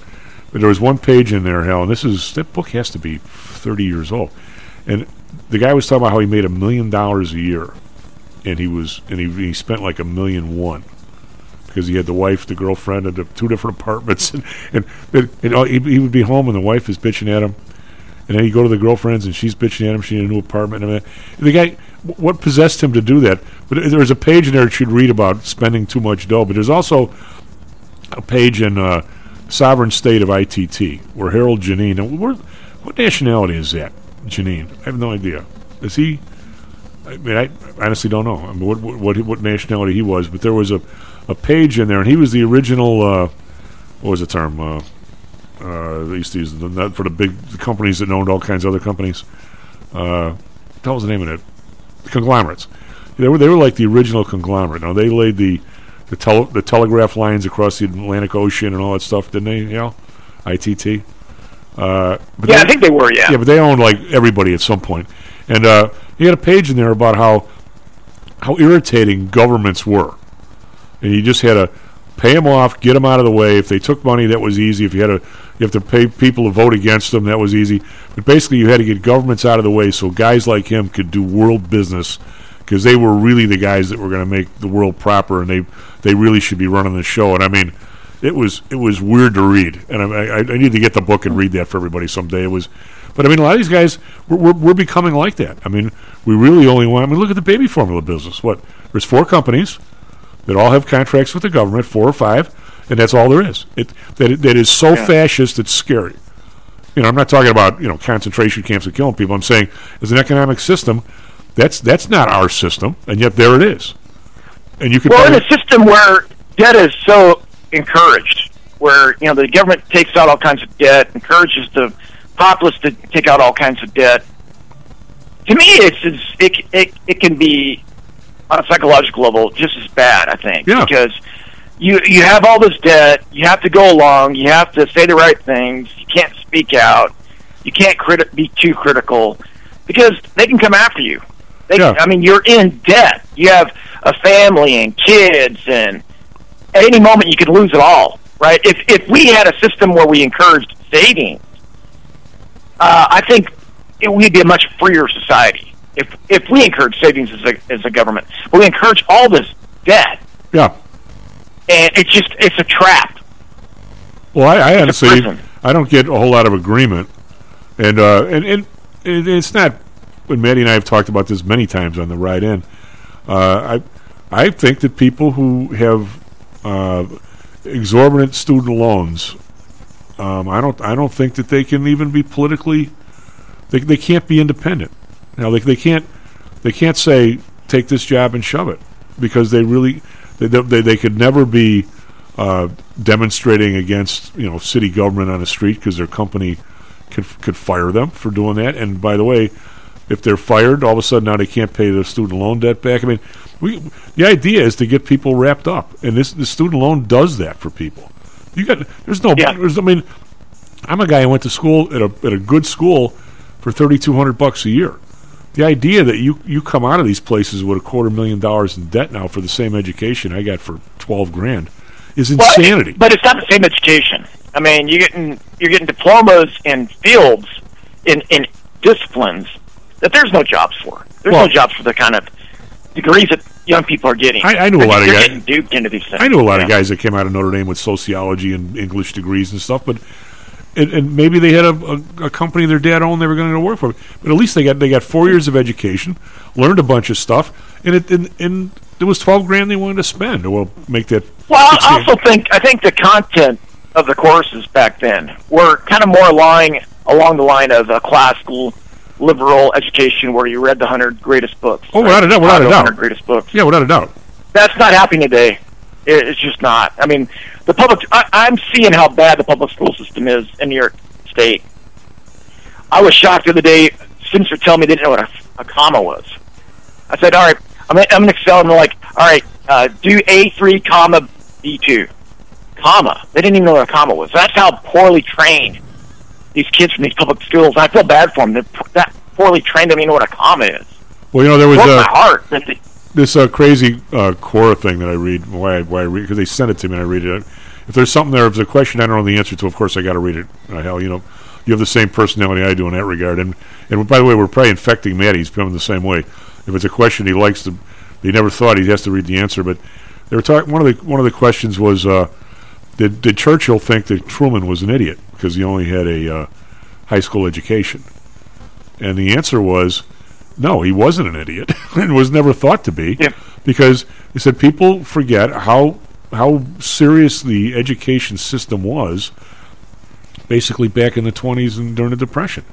I mean, when I say serious, you went to school, you, you, came out of there knowing how to read and write. You knew civics, you knew you had an appreciation for history, and you knew you know you didn't know calculus, but you knew math. You might knew how you might know how to read a drawing if you're gonna if you went to some kind of a technical. Said said Truman was an amazing reader, and he was he, he- knew everything about government. Said he was a Yeah, the he was a- education system set you up for future learning. You didn't need a formal education. The Right. education system back then set you up to be a lifelong learner. And some of the best economists I've ever met were guys that just were reading Mises treaty treatise on uh, on economics or Murray Rothbard's interpretation of it. Those are some of the best economists I've ever met. Just guys that were fascinated by it and just read book after book after book on economics. All right, so we uh, you got 30 seconds. Is, is the market going to keep going for another month, or is, is uh, January it for a while? Well, I I think as the bad news comes in, the stock market goes up because investors believe that the Fed is going to stop uh, raising interest rates and start pushing them down. Yeah, I'm- I'm with you on that. I wish I wasn't, but but I am. Yeah. All right, but take care of yourself. SP Futures up 11, NASDAQ Futures up 34. Back tomorrow, Stocks and Jocks. What do we learn, Palmer? I don't know, sir. I don't know either. I guess we learned not to do it again. Stocks and Jocks is brought to you by PTI Securities and Futures. Go to PTIsecurities.com. PTI Pro Direct. Trade for as low as a penny per share and a dollar per option contract. Learn more at PTIProDirect.com. Nadex. Offering an intuitive way to trade the financial markets. Visit Nadex.com. Home Source Realty. Call Audrey Johnson at 708 349 3456. Hamzei Analytics. Listen to Fari Hamzei every other Thursday and visit HamzeiAnalytics.com. ChiroMed. Back or neck pain? Schedule a complimentary consultation by calling 708 403 2727. DAX Research. Tune in for David Andelman's technical analysis on Mondays and Thursdays and call 1 800 821 4968.